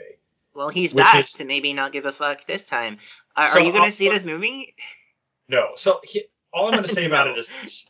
being like half culturally German at this point, being like semi assimilated into German culture, I am obligated by law to have a constant mild contempt for the Dutch.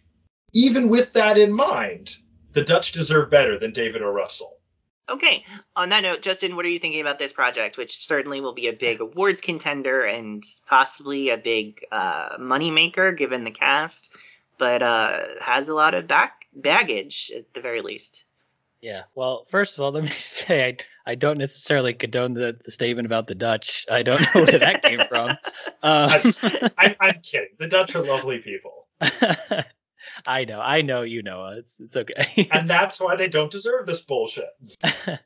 um, you know, I gotta admit, like I'm watching the trailer, I'm like, you know, against my against my wishes, this actually looks kind of fun.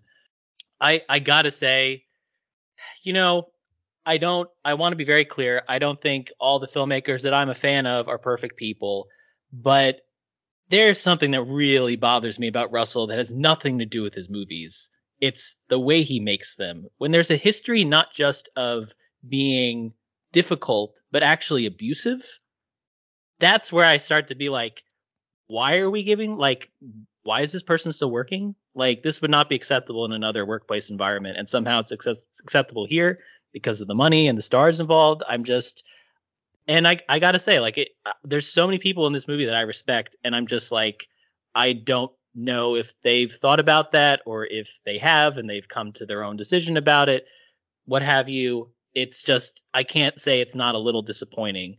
Yeah, it's So- like at the height of his popularity, stories were circulating around about how like George Clooney decked him, and he Yeah, was on the was- list like, of like worst is not, directors like- to, to be on set with. Yeah, and This and is not new. I apologize if I'm spending too much time on this, but the story that Alex mentioned, obviously, you know, that's a that's a horrible thing. But there's also there was like a, a long history of decades of this kind of thing that was condoned, and I just honestly, it just it's the kind of thing where I'm like, I don't know if I'm gonna like, I might try to see this, you know, I don't know if I'm gonna see this in theaters. I, I might wait to see what the response is, but it's it's disappointing uh, you know, the film is not really, in terms of the film itself, it looks like it's not giving away a lot, which I guess I have some amount of respect for. Um, I don't know what to think just based on it's very it's very brown, um, which is uh, certainly an interesting choice in the cinematography. Um, but uh, yeah, it's just there's so many people in it. I'm just like, I hope this thing is is not going to be so, spread too thin because it's just like you know just you name it, like person after person. Um, I don't know what to think. I hope it's not going to be the thing that kind of irritates me if I do get around to seeing it. Um, though, you know, I don't know, it might irritate me for more than one reason and more than just the film itself. So, Yeah. yeah, I have some fraught opinions on this, I guess. I feel very similar to you, Justin. I think I'll probably have to end up watching this eventually, but I hope to watch it in a way where I don't necessarily need to give him my money as a result of my viewing of it. And if that means having to wait a while to watch it, I'm totally fine with that. Now, as a little bit of a palate cleanser, I want to talk about another movie that comes out November 4th, and this is a movie coming out exclusive to the Roku channel, and that is Weird, the Al Yankovic story, uh, directed by Eric Appel. Uh, uh, co-written by Al Yankovic himself and starring uh, Daniel Radcliffe as the titular Weird. Uh, so, guys, what are you thinking about this? I mean, you guys are the big music people, uh, big '80s music people, especially. So, I, but I don't really know what your your association with Weird Al is or how you feel about it. Noah, he seems like a guy you would like. Uh, am I right about that? Oh, I like Weird Al songs were like my soundtrack in high school. I saw him live in I concert. I have I saved I saved a couple of the the weird the the the Weird Al dollar bills that he floated down from the ceiling during one number in that concert. So big So Weird Al excited fan. about the prospect of watching Daniel Radcliffe be Weird I mean- Al for the Roku Yeah, okay, so- channel? A, I am. Well, okay, so how I'm gonna watch this, I, I don't fucking know. But Roku channel is free. It's so Oh. anybody can watch it. Yeah. Oh, okay. So I'm a huge Weird Al fan. I'm a massive fan of pretty much every decision Daniel Radcliffe has made post Harry Potter. Like, I just, I, no notes, 10 out of 10. Um, could this be the role that supplants Swiss Army Man as my personal favorite Daniel Radcliffe performance? Maybe. It It's definitely has the potential to. It is a high bar. I mean, you know, it's really hard to top being an overly flatulent corpse that reanimates itself for reasons that are never explained. If one guy, if one character could do it, it's gonna be Weird Al. I like the fact that they're very clearly. This is definitely not going to be a straight up musician's biopic, which thank God because those are overwhelmingly boring as shit or just straight up bad. So I really hope that they. I, I hope that it's filled with Weird Al vibes. Like that's what a Weird Al movie should should be. Yeah, So- and given the fact that he co-wrote the script, that certainly like I'm kind of of two minds of that sort of thing. On like the one hand, I would prefer a biopic to have a bit removed from its subject, so that way we could maybe see it from a different perspective. But on the other hand, um, if you look at it more of like a uh, visual memoir by Al himself, that certainly has uh, its own kind of appeal, and it's going to be yeah, you know he it's is co definitely someone. Definitely, he is definitely someone who does not take himself too seriously. Not at all. Like as a profession, he does not take himself too seriously. So, despite the fact that he is actually a very talented musician by all accounts, uh, the but in any case, uh, Julianne Nicholson is also in this, and I love her very much. Rainn Wilson is also in this. Evan Rachel Wood is playing Madonna in this movie. Um, that's exciting. So, uh, Justin, how are you feeling about this project? Um, I don't know. like You seem like someone I would have guessed would not necessarily be the biggest Weird Al fan. You know, I I say Weird Al like is someone I like. I when pe- I mean Noah, kudos to you for going to see him in concert. I don't know if I'm that much of a fan of him. Like It I was a like great his- concert. He is a good musician. Oh no, and I like I that was like that's been very clear to me. Just like even just hearing certain songs and and seeing him perform, he's someone who's gonna make me laugh. And yet it's one of those things where I'm like, yeah, but like I like I like his songs, but like how many times can I really listen to them? You know, like it's not. I don't have the same relationship The with answer his is a lot. that I have with so many other artists, uh, where you know I love revisiting them. Include, and I'll, I'll say this too: it's not just like it's not like I don't like non-funny stuff. I love Tenacious D, but like that also has like you know it's it's not just parody. Like they are writing original songs, so it's a little bit different.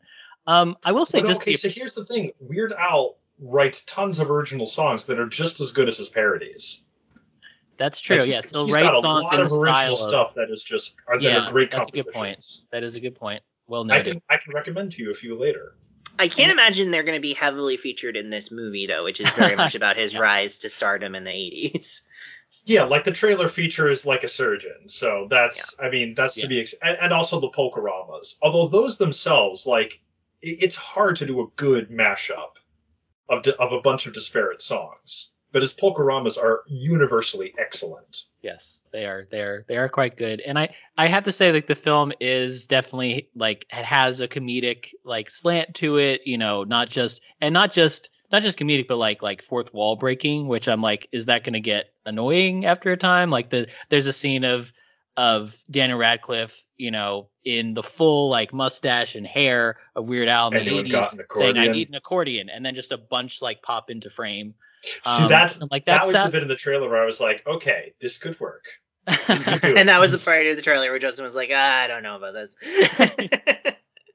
like I said, I'm of two minds about it, but uh, yeah, and I don't know. Like, I'll be honest with you guys, I don't know how I feel about Daniel Radcliffe as Weird Al. I don't know if I'm gonna be able to see like, oh yeah, that's Weird Al, or if I'm just gonna be like, well, that's Daniel Radcliffe doing Weird Al. yeah, We'll I think it's a little bit of an odd choice, honestly. He doesn't really evoke Weird Al to me, um, even in that trailer, but I'm excited for him to get a lead role, and um, I think that it's fun that he's found uh, another kind of unusual sort of opportunity to be a leading man in a non-traditional sense. So I'm here for it at least. And he has a couple of shirtless scenes in that trailer, and he looks great. So you know, good for him on that as well. Um, but if you're not necessarily looking forward to Weird the Al Yankovic story, Justin, what is something you're looking forward to in November? Um, so I'm actually people might be surprised I'm not going with some of the more high profile filmmakers, but uh, at least for this for this pick of what I'm most anticipating. But I have to say, The Son is maybe my most anticipated. I was a That huge was fan. my guess. yeah. oh, good. um, you know, Alex, you and I, and I, I don't know, Noah, did you see The Father? Uh, we're you're talking about the Anthony Hopkins. and- Which and Olivia unfortunately, Colman. Yeah, Yeah. and and I have No, to say, I feel like it's been, at least in memory, has been sullied a little bit because of the whole Oscar fiasco. But that's not Absolutely, that was my reaction. fault. I, I saw the father. We saw the father after that whole fiasco, okay. and my thought okay. was, "Wow, amazing movie, great performance, totally deserved the Oscar." And I'm now I'm really sad that he couldn't have won it in any other year and just not had or in any, of the other drama overshadowing context. it. Yeah. yeah. Any other context, and not like and of no, so not like to take away Yeah. from how excellent he is in that movie. And uh, this is he's also going to be in this movie. Uh, I believe it stars Hugh Jackman, and it's and Florian Zeller is he started as a playwright. He did The Father and really showed I think how you make a play cinematic. There's such a formal inventiveness to that film, and I'm really looking forward to seeing how he's going to bring that into this one. Um, and I think a lot of people just like rightly have uh, looked at his talent. He's also co-adapting this with Christopher Hampton, who was also involved with the Father. I think he's I think Hampton's a really talented playwright and uh, and screenwriter.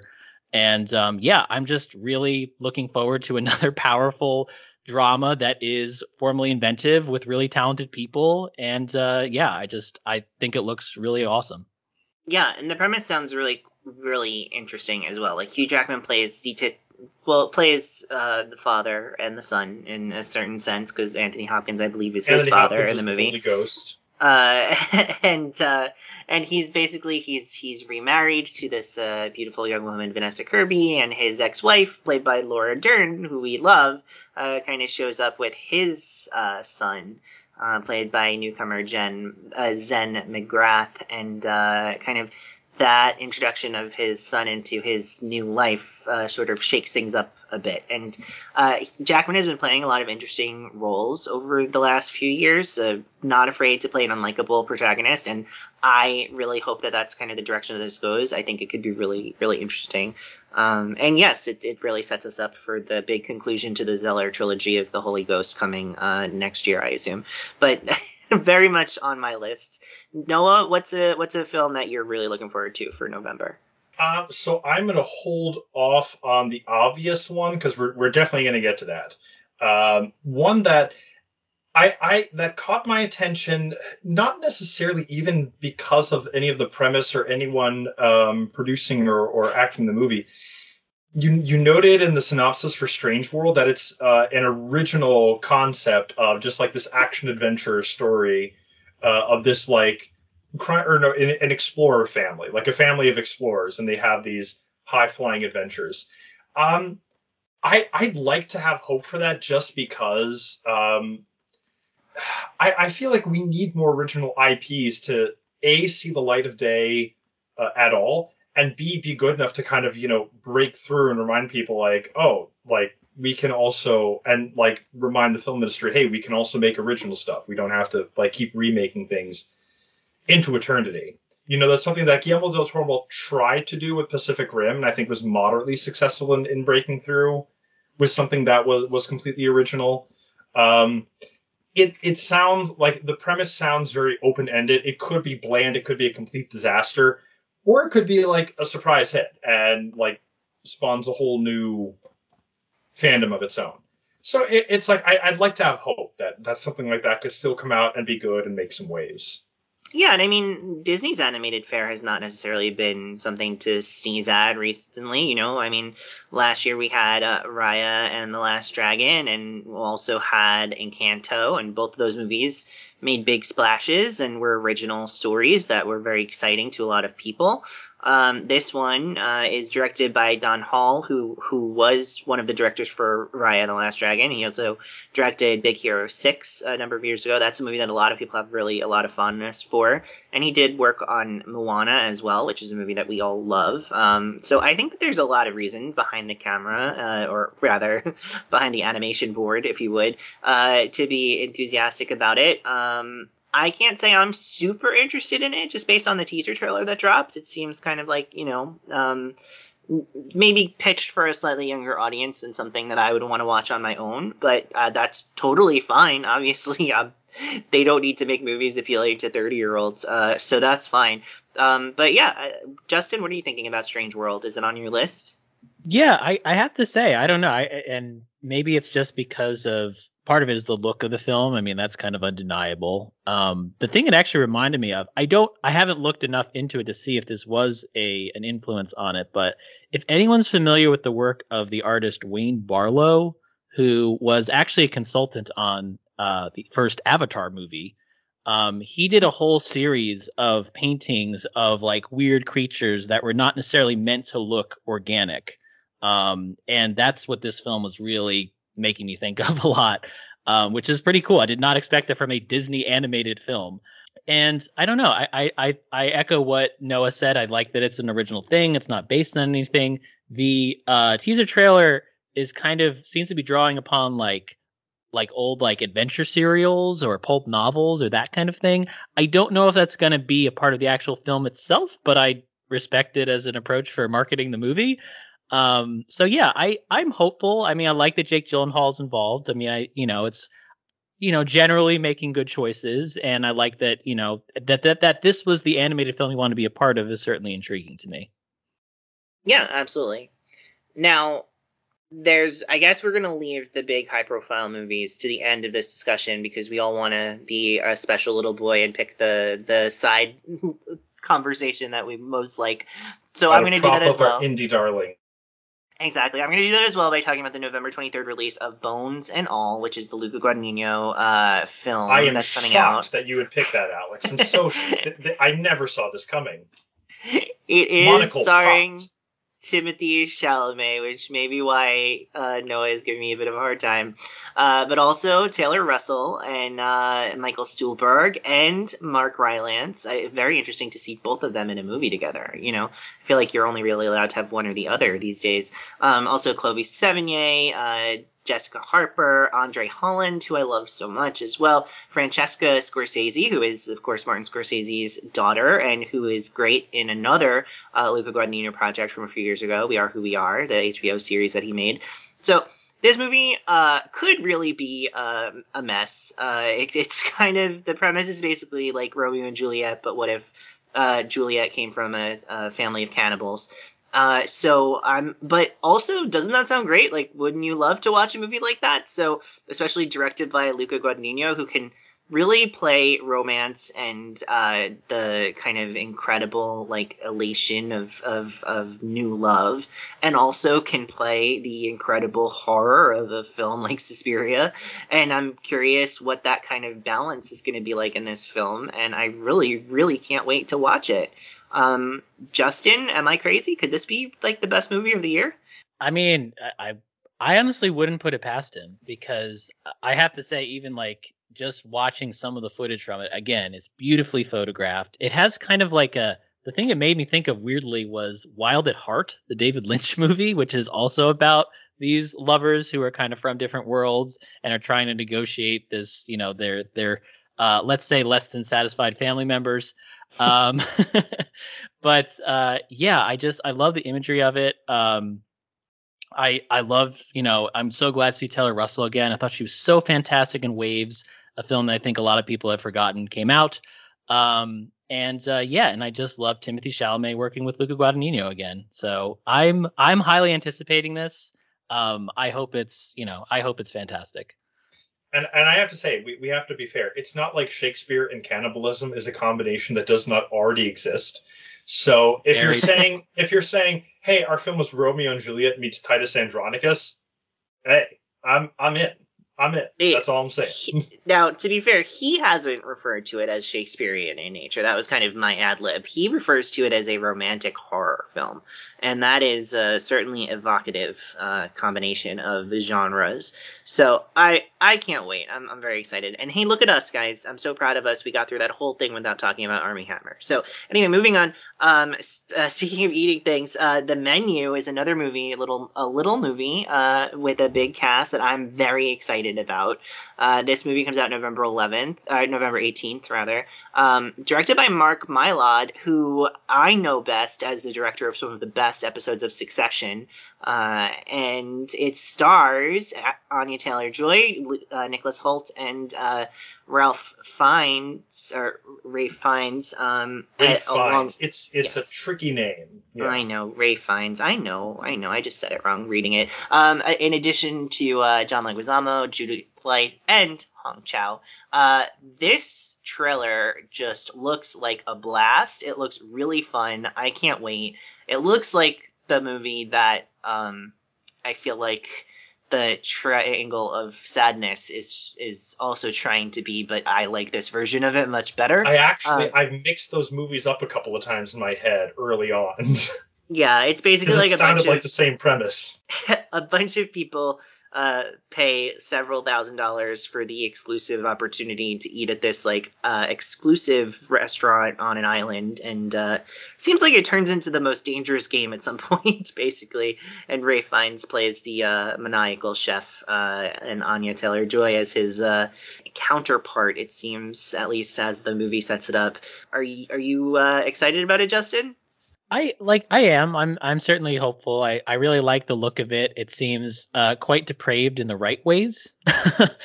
There's one, you know, like they it looks like they're riffing also on restaurant culture, which I find really funny. Mm-hmm. Um, one thing that's interesting, and I didn't know this until after I saw the trailer, is that this was a project that Alexander Payne was supposed to direct at one point. Also a somewhat disgraced, but wouldn't surprise me if he's, you know, going to come back uh, director. Um, and admittedly one that I'm at least artistically a bigger fan of than David O. Russell. But I'm curious about that because this definitely has like elements of thriller and horror, and that's not what I think of when I think of Alexander Payne. So I'm curious how much of his DNA is still on this. But like you said, I hadn't heard. I, I, realized I'm like I don't recognize Mark Mylod as a as a film director, but then I looked him up and he's done a lot of impressive elements, uh, episodes rather, of TV. Um, and uh, yeah, I can't go wrong with the cast. And uh, yeah, it looks like a wild time for sure. Absolutely. I, I really so, I hope that this becomes a thing because that would be really fun. Like it reminds me a little bit of how we were all looking forward to, you know, Anya Taylor Joy uh, starring in Last Night at Soho last fall, and then I feel like that kind of petered out, unfortunately, once we all saw that. So I hope this has a bigger punch than that one did. Yeah, so it's th- this trailer has been playing. It feels like in front of everything I've seen in theaters for the past like four or five months. So I've seen this trailer a oh, lot. Really? Oh, it's getting. I haven't it's seen the trailer getting marketed very heavy over here, uh, and it's a good trailer. It's a very good trailer, but it is one of those trailers where like okay, maybe this could actually be brilliant, and maybe the people who made the trailer were just really good, and they're and they're like giving a high string, intense, visually bizarro impression of a movie that doesn't actually exist, and the actual product is going to be a big letdown from the pedigree. Yeah. So like, it's I could see this going both ways, and the trailer gives me really no solid indication of what actually is going on, which again could be a good thing because it means it's setting up for a surprise. It could also mean that it's like hiding the fact that the movie in the end is not really about anything substantial. So I, I can see this movie going both ways. Yeah, I could I could definitely see it going both ways as well, but I really hope it goes the way that I want it to. now, another movie that I had a question about before we get to the big ones is a movie called Devotion, which is directed by J.D. Dillard, who is kind of like an indie uh, filmmaker getting a big bump up here with this kind of big budget uh, historical uh, studio film starring Jonathan Majors and Glenn Powell as a unlikely uh, friendship uh, in the Korean War as naval fighting pilots, um, with Jonathan Majors being one of the first uh, African American naval fighting pilots in uh, in the Navy, apparently. So this movie seems like it has a chance to be like a big kind of like uh, big Thanksgiving. Uh, kind of family uh, dad movie, sort of big um, box office success it seems like it also could end up being a big Oscar player if it hits the right way. Um, but the trailer really seemed kind of like a straight down the middle sort of historical drama. Um, Justin, did you see J.D. Dillard's previous work, especially his film Slate, which is Slate, which I think was uh, big a couple years ago? Yeah, I, I didn't. It was one of those ones that I was like considering and ended up just I just had too many other things and ended up uh, casting it off, unfortunately. But yeah, that was how I was familiar with his name. And I guess I would just say that's kind of my vibe from the trailers. Like it does look down the middle, but I like Jonathan Majors and Glenn Powell so much that I'm like, I don't know, they might they might be able to do something with this. And I also like the fact that this is coming out, and I think you even mentioned this before, Alex, of like how it's coming out the same year as Top Gun Maverick which I think you and I like less than the rest of the world. I think, um, apparently, and I have to say it's really nice to see this. It. And it looks like there might be some really impressive dogfighting here too. Um, but the planes are so different because it's you know we're talking about Korean War, we're talking about mid 20th century. Um, so I just like that aesthetically it looks like it could be its own thing, uh, and yeah. I I do appreciate that. I hope I again hope it's good.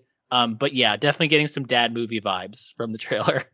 Yeah, absolutely. I just like my fear is that it's just going to become like this year's Green Book, where it's like, look, a white person and a black person in history became friends, and now we know how to solve racism. And it's like, I don't, I really, for for all of the talented people attached to this movie, I hope it doesn't get boiled down into that because that would be a little unfortunate. But you know, any opportunity to see Jonathan Majors and Glenn Powell act together seems like worth the price of admissions. So yeah, be interesting and, to see and there's another I, I don't know if you were going to bring this up as well alex but i i did want to bring up a movie coming out called she said from this month mm-hmm. this is from maria schrader and it's written by rebecca lenkiewicz who has been involved with a lot of movies that we've loved on this podcast um, or that we i think we've mentioned before um, uh, ida or sorry ida rather ida yep. uh, from again a little while ago now she's been involved with um, disobedience which of course the sebastian lelio film she was involved with. And so i'm curious about that but also just even if i didn't know that uh, seeing the trailer for this this looks like it, at least it's going for a investigative procedural vibe. And i am such a sucker for that kind of movie. I love mm-hmm. spotlight. I love all the president's men. Um, when it's done right, you know, it it's like ends up being like one of my favorite things. Um, so it looks like they're very much going for that. I'm curious how it's all going to play out. It's got a great cast: Zoe Kazan, Carey Mulligan playing real life New York Times reporters who are investigating the Weinstein scandal. Um, and you've got some other great supporting players uh, like Jennifer Ehle, for example. Uh, and I will say, if I have any reservations, it's the fact that it appears Weinstein is going to appear in some form. There's a shot where it looks like we're seeing him from Wait, behind. Himself? Uh, no. I, I that would no, be, no, he's uh, that would be insane. Dodge that bullet. um, but at least portrayed. And there's also a moment where we're hearing his voice, like you know, on a on speakerphone, basically. And I just don't know how I feel about that choice. Uh, maybe it'll play out differently when I, you know, when the film comes out. Um, but as that is one thing that's maybe giving me a little bit of pause um, because I really don't want to. Honestly, I'd rather hear from the survivors than I would from anything to do with that man. Yeah, uh, I think that that's so. basically the the take that they're going with though for the movie. Like they didn't cast a big actor to play him in the film. He's I think that it's more that we're getting uh, like the way that the trailer shows it. It's like we see him from a distance from behind. We get him on a phone call, like in, in a pivotal point in the character other character story. I think it's more like we're he is this this looming presence that they are trying to dethrone. Um, I don't think that he is an active character in the film which I think is the right choice. Like you're saying, like it shouldn't be his story. He shouldn't be centered in it. So I, I think that they're making the right choice there. It sounds like a little bit like um, what was it called? The Assistant from uh, a couple of years back. Yeah, well, in the assistant, like he literally, like the character who is the Weinstein esque figure, like literally is never seen or heard except through like, uh, I think like one time there is a phone call where you could just hear I him do, yelling, but yeah, like we hear like like in the background. Yeah, you know? but so I think it's gonna be like slightly more than that, but not to the point where like there's even like a real like notable actor playing him or anything like that, which is definitely I think the correct choice. And yeah, this one I'm definitely looking forward to. I um I think that like it really could go either way though because like you know these like recent i'm thinking of like bombshell for instance like these movies where it's like this famous thing happened uh, very recently and we're going to tell the story of it and it can sometimes be a little bit like glamorizing a story that shouldn't necessarily be treated that way but it seems like i have faith that actresses like carey mulligan and zoe kazan wouldn't attach themselves to something uh, without it being respectable in this way. They're they're two actresses specifically who really have great taste in the projects that they take and oftentimes are only working on things that they're producing themselves. So I think that them lending their credibility to this project I think makes me feel like I'm in safer hands than if than if it was just like, oh, we're going to be telling the big Hollywood version of the story about how two reporters took down Hollywood which could be very backpatty in a way that might not necessarily be what you want.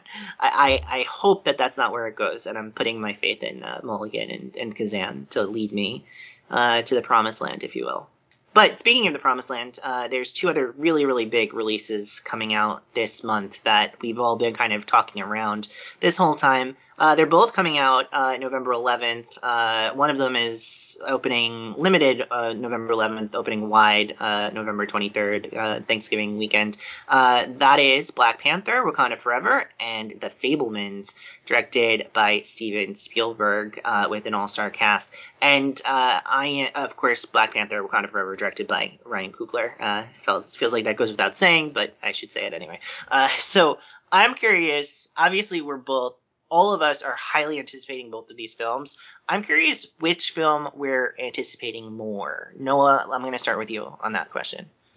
Uh, definitely Wakanda Forever. I mean, like with Spielberg, it's sort of I'm not like a I'm not like a huge Spielberg fan where like I have to like I eagerly await every release. It's like if it comes out and it's good, then I'll see it. But Wakanda Forever is uh, I mean, just the, the trailer alone is currently the contender for my number one trailer to come out this year because it is amazing. Just the the music and the sound editing on it and the way they mash together "No Woman No Cry" uh, with "All Right" from Kendrick Lamar is just absolutely perfect.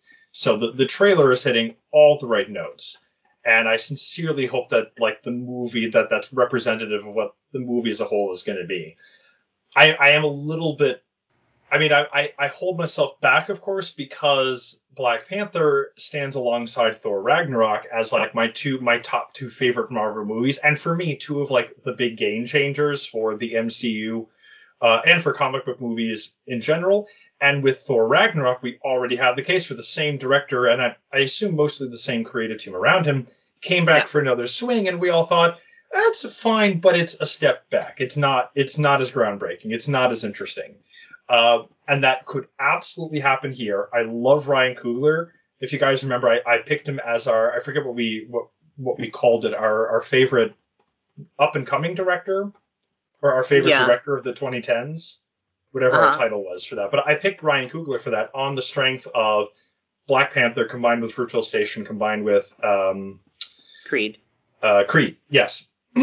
so like I absolutely want to want to see Ryan Coogler like continue that upward trajectory and not plateau already or like take a, sp- a step back. But I, I obviously I can't know that until the film's out. So I'm gonna be like I'll be a little bit torn in terms of how hyped do I want to get until the film's out. Until then. Yeah, I uh, I am not at all worried about the quality of this movie. I think unlike Taika, uh, Ryan Coogler and his team have been doing nothing really but developing this film for the last four years, and so I really think that they have put in the time and the effort to make it sure that they like handle this in a way that is tastefully done, is respectful of the passing of Chadwick Boseman, of course, and is just this like incredible vision of, of the future. But Justin, yeah, before we keep talking, yeah. I want to ask you what your of the two, what movie you're most anticipating. It's pro like I gotta say it's actually close, but I probably would go Wakanda Forever. Um, Interesting. Yeah, it's there's you know again that that that first film is only like improved for me over time. Um, you know when we first talked about it, um, I think I agree with you. No, I thought that the music choice in that trailer is just insane. Um, in a good way, um, insanely good.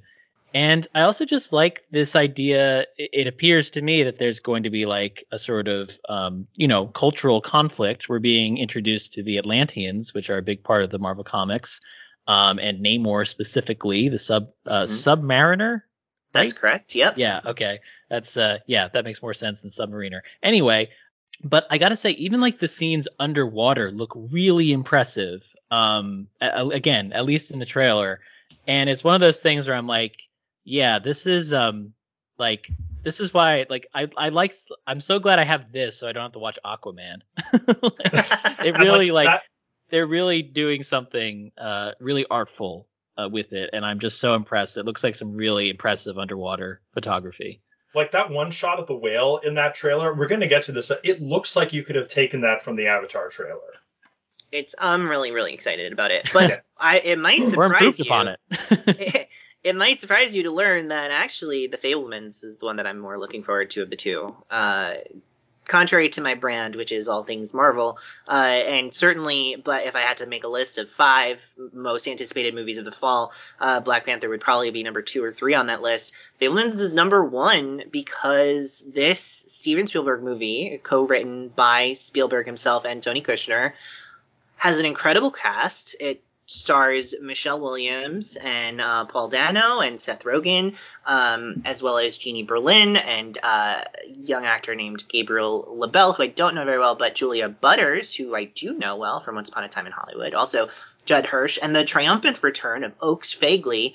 Very happy that his career was not ruined by the Goldfinch because uh, that he didn't deserve that. It wasn't his fault that movie was so terrible. uh, but yeah, I think I'm most excited for this because uh, I know a lot about the details of this. This is, of course, a movie about loosely based on Steven Spielberg's own family and time growing up in Arizona, um, and sort of about the time when his family falls apart, basically. Um, and I find the story of his family so fascinating uh, because you know, his early career was so defined by being a child of divorce, and he he seeded that through so many of his classic films from the 80s, and that really did, I think, help help fortify him as this Gen X director, as this person who really had this like emotional connection to that generation. Um, and it was all due to this kind of like rumination on this like uh, this complicated relationship with his father and his feelings of abandonment.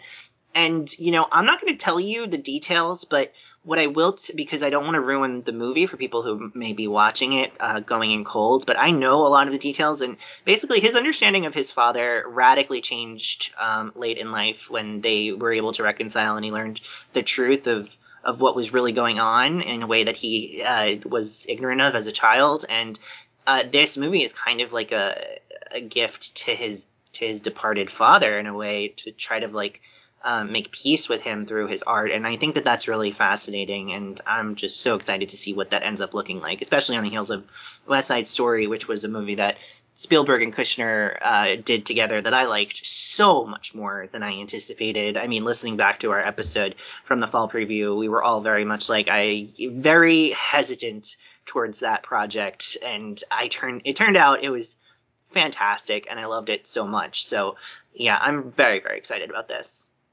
No, I Yeah. definitely think it, it could be great. Like it has it has all the right pieces in place to be, you know, another top level Spielberg work. And of course, you know who's doing the music, right, Noah? Hans Zimmer. Take a- That's the only name I could think of. Spielberg's directing, so take a wild guess who's doing the music. Uh, Beyonce. oh, I thought this would be a, a swish. I thought this would be a layup for you. Rage Against the Machine? yes, Ted Rage Nugent? Against the Machine have been have been uh, contracted to do the score for this latest Steven Spielberg coming of age film. Yes. Um. No, it's uh, of course John Williams. of course. Of course. anyway, um, yeah, I, I, I have to say, like, I'm really curious about what an intimate sort of family drama from Spielberg looks like, and not that, not that he hasn't done that before, but usually it's like some other aspect of what he's doing that's at least is more of the attention grabber, like what gets you into the theater, right? In films like Close Encounters or E.T., for example. And I actually think he does that really well. And he hasn't done it in a while, which is why I am really excited for this movie. Um, and uh, yeah, the cast, like you mentioned, Michelle Williams just, you know, again, talk about great choices and just a fantastic actress. Probably one of my favorite working actors in general. Um, and uh, yeah, Oakes Fegley, who of course uh, I think we were fans of in Pete's Dragon. Um, good to see him again. and uh, yeah, I just I I hope this is really good. And of course, Tony Kushner, you know, generally like I think is able to do good things. You know, I probably am a bigger fan of his plays than his screenplays, but still like managed to do I think some really inventive things with West Side Story, which uh, even surprised me being a fan of him. So uh, yeah, really hoping this is great. So now we're going to open up the December uh, section of our calendar, which is, I think, honestly, surprisingly light given um, what usually comes out. Now, there are some undated stuff out there that we will get to at the end. Uh, possible that some of that stuff ends up falling in December and, and flushing it out a little bit. But I think there's not a ton here that is really jumping out to me as exciting. So I'm just going to go straight to you, Justin. Um, what here are you looking forward to in the month of December? Yeah, so for my uh, my anticipated film of December, I'm actually going with Empire of Light, which is the latest film from Sam Mendes, and he's actually writing it too, which I find interesting. And it appears to be a sort of love story set around a, an old cinema on the south coast of England in the 1980s, so a nice little period piece, but also with a great cast. Olivia Colman, who again, like honestly, has like been on such a hot streak recently, and I'm so happy for her. I wish her nothing but continued success. And we've also got people like Colin Firth and Toby Jones, who I think we all love. Um, I just really love this sort of small scale, like nostalgia kind of feel um, of this. And uh, yeah, and it, has been a while, I think, since I've been really excited for a Sam Mendes movie. Um, I and I, I hate to keep going back to this, but like I think I'm a bigger fan of his like theatrical work. Like he's he's really he started in theater, uh, did some really great productions, including one that uh, Noah and I saw of uh, The Winter's Tale. And uh, but I I just honestly anything Olivia Colman does at this point is gonna be something that I want to see really badly. Yeah, I fully will concur on that front. Uh, anything Olivia Colman is in, I want to be watching as well. And this seems like a very sweet little movie. Um, I wonder if it'll uh, feature any of the cacophony that 1918 did. I wonder if it'll like slip that in at any point, but uh, uh, probably not. 1917, I should say. Uh, probably not though. Uh, I, it's sort of like the premise of this movie I read and it made me laugh because it's just like the the logline is uh, Emperor Empire of Light is a love story set and in and around a beautiful old cinema on the south coast of England in the 1980s. And that just like it feels exactly the sort of thing that most people would be like, who wants to watch a movie about that? That sounds boring. And yet like anybody who like loves movies is like, oh, that's why don't they make movies like this anymore? So I really hope that that is the case and that it is really a, a throwback in a positive sense. And I and I, I'm definitely looking forward to it. Noah, how about you? What's something that you're looking forward to in this month? So I think I'm gonna go with uh, Woman Talking, primarily because I really like the cast. This is another mo- another movie that's gonna deal with um, sexual abuse, I assume, against women within um, a tight knit religious community, or is it a cult, or do we not do we know which? Re- it's referred to as a religious community, not a cult. So okay, but I mean that line can be very thin. I guess we'll certainly. See. Um, so uh, another movie, so a heavy subject matter about sexual assault within a tight knit religious community. Uh, I've never heard of that before, but you've got an absolutely baller cast, especially you know with with Rooney Mara, Jessie Buckley, Claire Foy, and most importantly for me, Frances McDormand. If Frances McDormand has signed on to a project, like that's someone whose judgment I genuinely trust. So that tells me like there's there's something worthwhile here, uh, and this could be like this could be a real heavyweight. Yeah, and I mean it's directed by Sarah Polley, who you know uh, made a couple of fantastic films uh, in the mid 2000s, Away from Her and Take This Waltz, and then had just like a stunning documentary about her own life called Stories We Tell in 2012, and has kind of been off the map as a director since then. And I think everyone has been really excited to see what she would do to return, and 10 years later, here she is. And yes, that's definitely on my list. Justin, are you excited for this one as well? So again, this is one of those cases where it's like, yes, and at the same time the premise is so terrifying to me. I'm Sure. just like I'm just like ugh, like I love so much about this. Like all the people involved that you mentioned, Noah, could not agree more. Um, I feel like I haven't seen Claire Foy in a while, so I'm glad for that. I know she was in that recent um, very British scandal show. Um, and and Sarah Polley too. Like I I want to say, didn't she direct um, Alias Grace, the the television show? On uh, Mm, no, she did No? not. No, Oh, she directed a, oh no, a I'm TV sorry, show that's called Mary Hey Harris. Lady in 2020. Another Canadian director. Sorry. um, yeah, sorry. I'm definitely getting my, my Canadian Canadians directors confused. mixed up.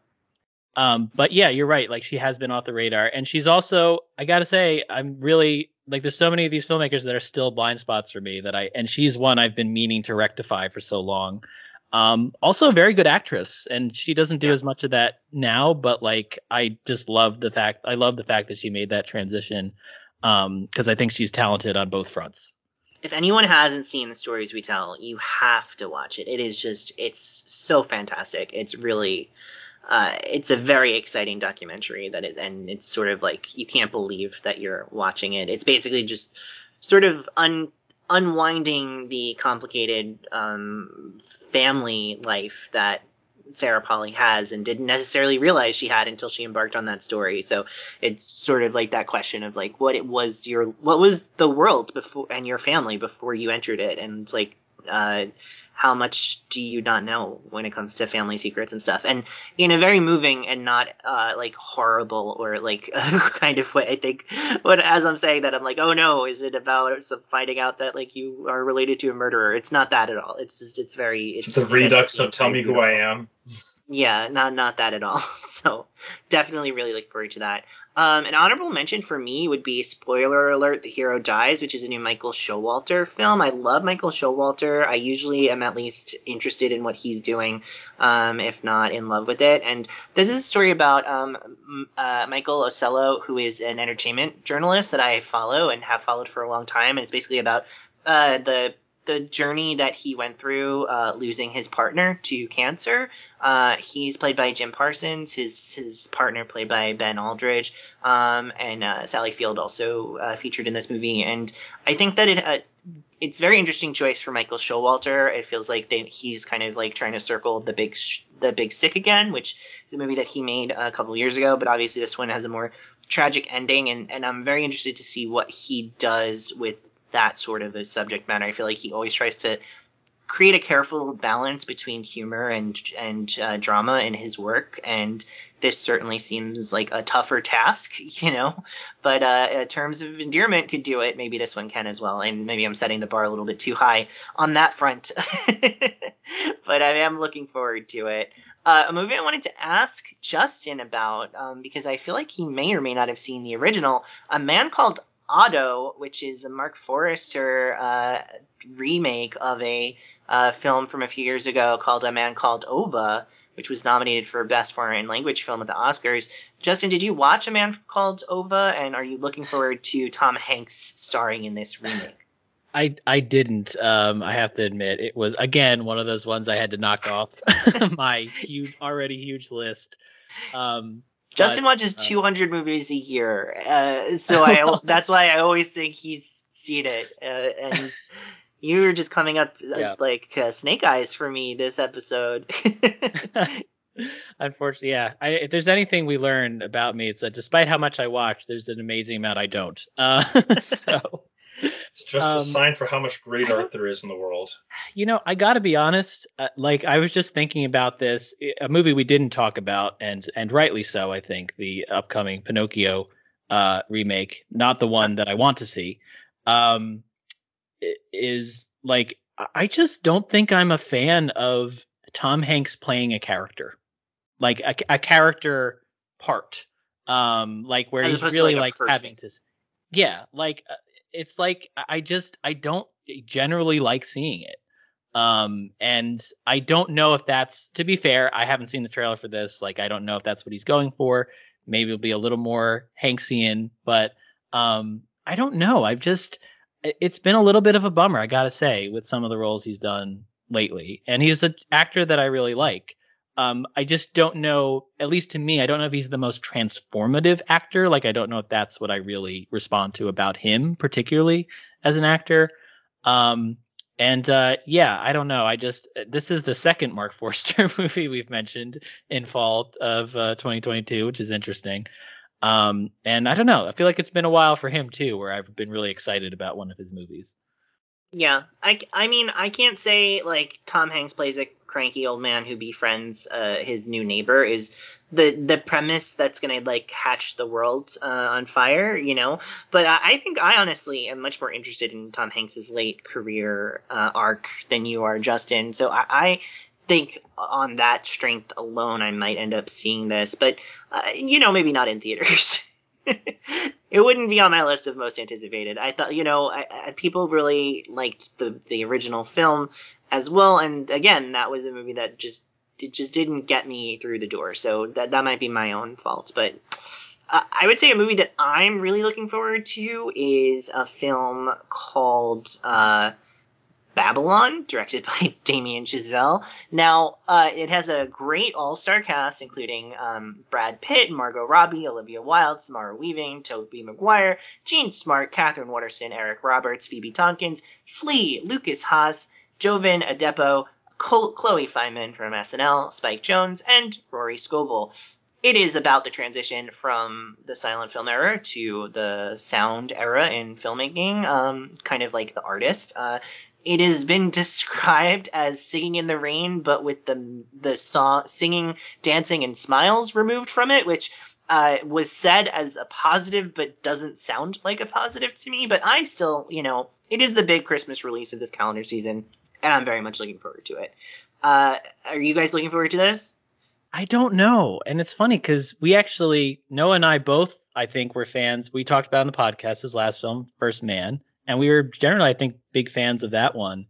And there's just, I don't know if it's just that tagline, and I'm like, um, have these people ever seen Singing in the Rain? Like that is a huge part of what makes that movie. like, and when you're talking about taking that out, yeah. Like, so it's nothing like Singing in the Rain, is what you're telling me? Like just the time period? I don't understand it whatsoever. Makes then, no sense yeah. to me. Um, we had yeah, it's a great we cast. had singing in the rain. Undeniable. We had singing in the rain, and then we had then we had the artist. I almost feel like this is his attempt to recreate the artist and like sneak in a whole bunch of Oscar wins.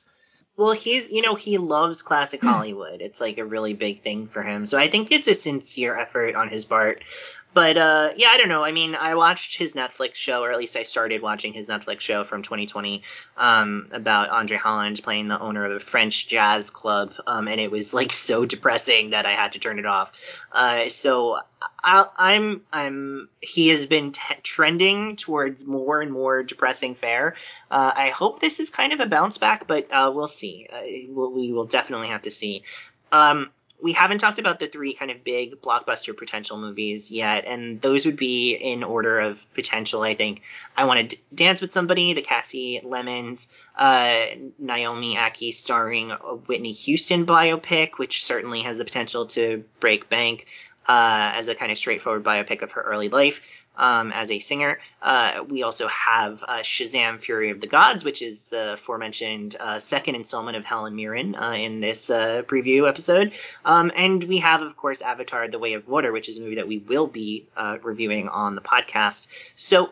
Guys, of those, what are we kind of what's grabbing you in terms of the big budget, big box office potential December films?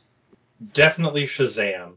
Whitney Houston, all respect to her, not a musician that's ever really been big in my radar. So uh, anything about her, whether it's fiction, nonfiction, documentary, or, or whatever, it's just not going to be a priority for me. And Avatar, I mean, it's kind of amazing that it's actually happening. Like it was a running joke for years that James Cameron would never actually get around to finishing any other Avatar movies after he announced like six um, after the first Avatar took over the world. I, it's been 14 it was 2008 right? It's, it's been 14 years. It's been a decade and a half. It's either this 2009 a, okay 13 years.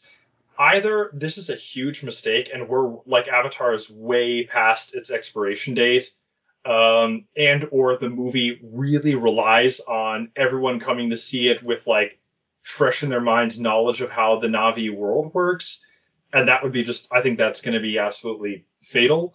Um, or this is going to be brilliant because this is a completely new take and you don't have to have seen the first one and this will be like him using even more advanced 3D technology to kind of reintroduce this world to a new generation of filmgoers.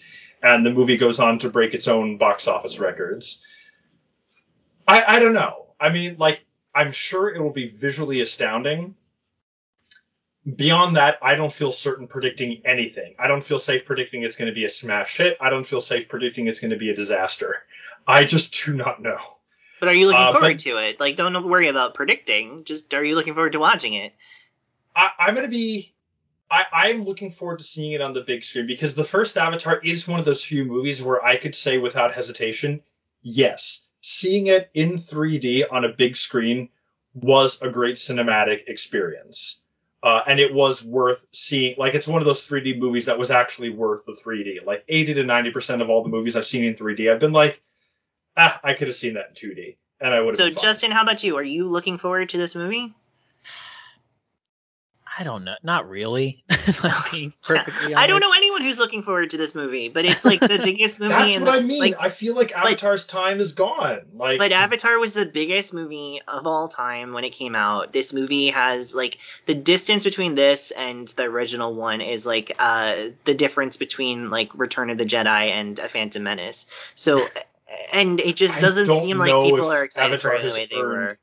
I don't think Avatar has earned being compared to Star Wars. But it was though, a huge, but it's a huge global sensation. Like the thing that people forget about this movie is that as popular as it was domestically, it was twice as popular internationally. And people say that their the international draw for this is much much higher than people are realizing. It's expected to make well over a billion dollars, and I don't know. I think that everyone is kind of doing the thing with James Cameron movies that they always do, where they say like, "Well, who really cares about this? This is going to be a disaster," and then it comes out and it literally makes all the money that possible. So I think that there's a really I mean, that's true. that way. and Avatar wasn't even the first case of James Cameron doing that and just completely defying expectations. No, it was like the fourth or fifth time that he did that. Exactly. So, uh, but so Justin, if we're if we're all like similarly ambivalent about this thing that might end up dominating December, what is the thing that you're most looking forward to of the big budget stuff? I, I have to go with Noah as well. I think it's I think it's Shazam: Fury of the Gods. Um, it just again it looks so it looks fun. Fun, like yeah, wow, what a concept! Colorful. Just like I'm not even thinking about Black Adam watching it. It's amazing. Um, you know, I'm gonna I'm probably gonna eat my words when you know we'll see. Anyway, um, yeah, I mean, and Black Adam's power is gonna be he literally spits rainbow beams. and it's it's David F. Sandberg returning, um, and I think a lot of us were or you know, a lot of, a lot of film people were familiar with him like well before he was involved with DC properties. Like he's a big horror guy. He's done all these great short films, and he did a bunch during the pandemic that were fantastic. I have to say. So he's really kept busy. He's really keeping his, and I, I just like him doing taking some of that approach to Shazam and still making it fun. Um, Zachary Levi looks like he's having the time of his life. Um, if I have any sort of trepidation, it's the typical trepidation I do when it comes to big budget superhero movies. There's a lot of CGI, um, but I also know, having seen the first Shazam movie, that it's so much more than that. Um, and uh, yeah, I love Helen Mirren as a villain and Lucy Liu too. Like, great, love it. Uh, yeah, so that's that's the one. That's the one for me. Rachel Zegler is there, uh, who we all fell in love with in West Side Story. We got Adam Brody coming back in a much bigger role this time around uh, yeah, I'm very, I am definitely looking forward to that as well. I wouldn't say I'm very looking forward to it, but I think I am looking forward to it. Um, like I had no expectations for Shazam, but that was low key one of the best DC things we've gotten so far. Yeah, it just uh, there's a part of me that is like, can they recapture that magic a second time? You know, because okay, it true. felt That's like it was true. kind of like Yeah. a it felt remarkable that they were able to pull off the movie that they did the first time around. So, but uh, you know, I give them the benefit of the doubt until you see it, right? That's the fairest thing to do. So that's what I'm going to do. Um, I also wanted to close out December just by giving a brief honorable mention to a movie called Living, which is a, a Oliver Hermanus film, uh, written by Kazuo Ishiguro, who is a fame, very, very famous um, author, uh, modern novelist, if you will, um, writer Nobel of, laureate. Exactly. Uh, he is the author of uh, Never Let Me Go, which is a film that I've really, really liked from a decade ago. Um, and uh, yeah, this is uh, starring Bill Nighy, and it is a apparently an almost shot-for-shot remake of Akira Kurosawa's 1952 film Ikiru, which is not a film that I have seen, but I find that very fascinating, and I am and I am interested to see uh, if this becomes like a kind of best actor player later in the year, or if there's anything to this, or if it just is sort of like a film school exercise with a budget. So I, I very much uh, curious, at the very least, of what that will be. Yeah, and I've it's funny because I have seen it's been it's mostly been well reviewed. Uh, David Ehrlich reviewed it and was not a fan and talked about it being like just completely inert, which did not excite me.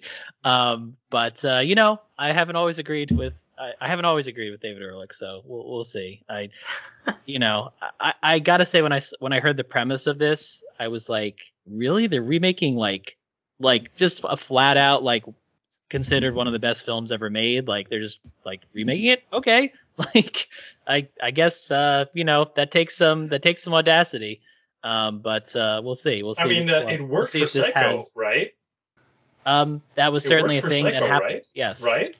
It, it well, worked, honestly, though, right? I, well, you're you're you're being very mean to that project, but I feel like That's history true. has proven that to be something that, or I won't say proven, but there has been an, an effort to reclaim that as a project as critically interesting, um, in a way that I think that it was like very um, maligned at the time for just being like uh, stupid and redundant. And I think I think critics have gone back and and and explored that in a way that has, has made it much more of a valid exercise. Uh,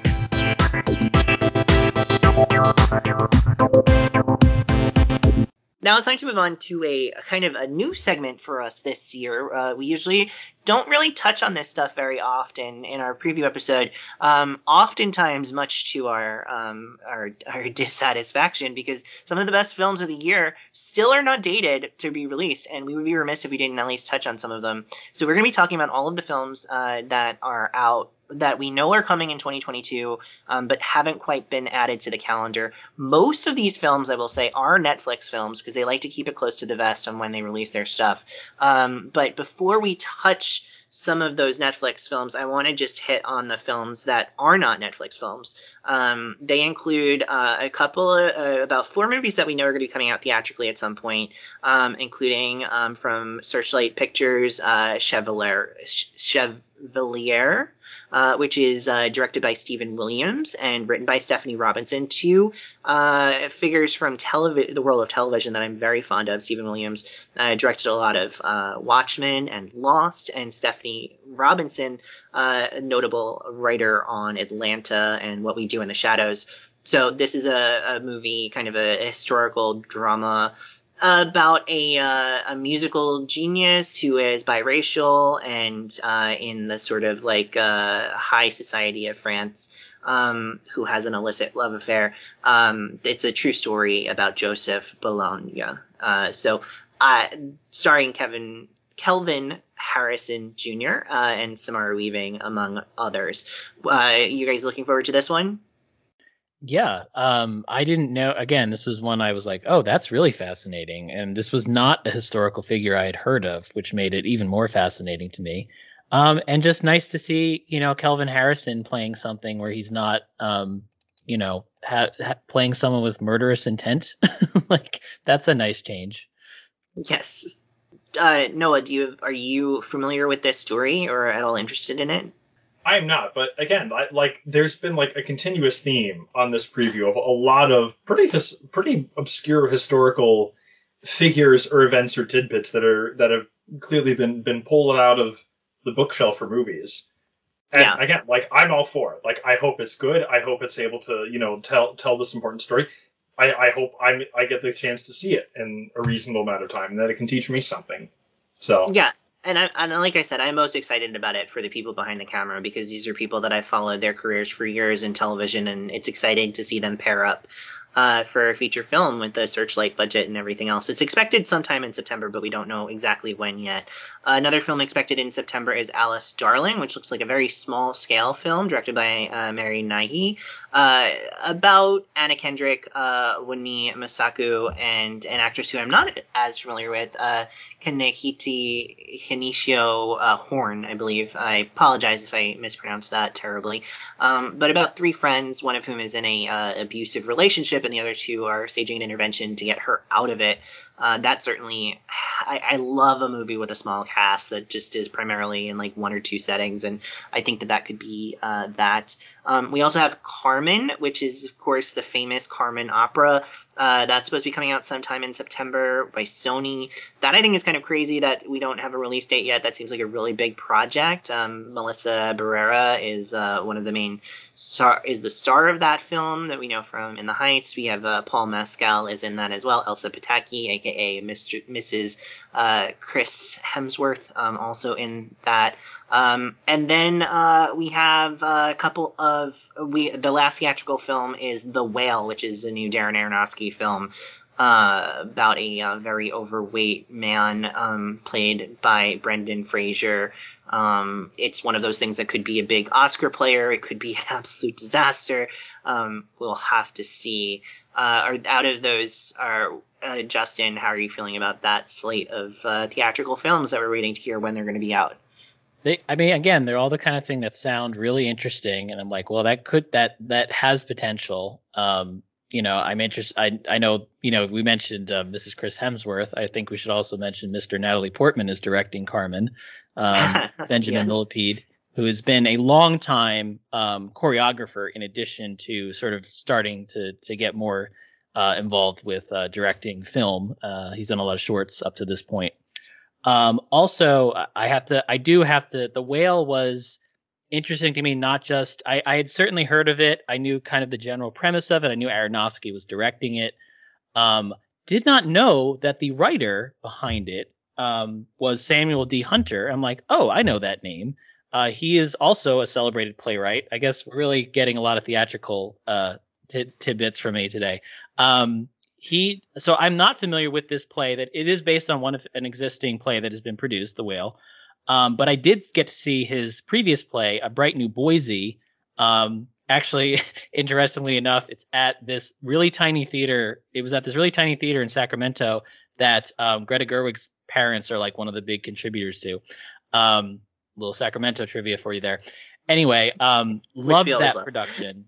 Um, had never heard of the play before, had didn't know the playwright, and just like thought it was fantastic. And I did had no idea that the whale was also him. So I'm really curious for that reason.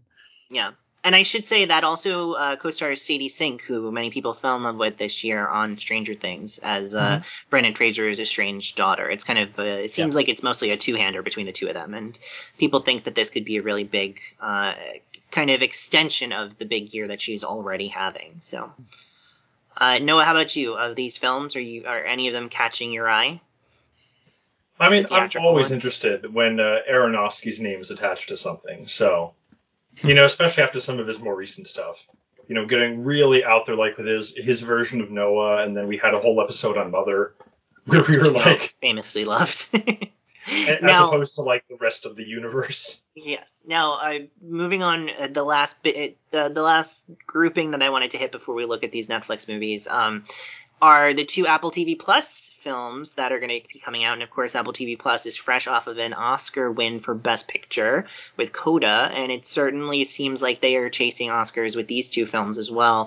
The first one is Causeway, directed by uh, Lila uh, Neugebauer, um, and is uh, starring Jennifer Lawrence as a woman who has uh, suffered from a uh, brain injury um, while serving in uh, the military and is kind of now returning home, trying to handle that transition. It co-stars many people who I love, including Brian Tyree Henry, Jayne Houdyshell, and uh, Stephen McKinley Henderson. So very much looking forward to that personally. And we also have a film called Raymond and Ray, uh, directed by Rodrigo Garcia, whose film from last year I watched um, Glenn Close and his star in um, like very much like uh, a tough tough movie. Um, I think it was like uh, called the Net- Four Days. I think it was called, right? Something like that.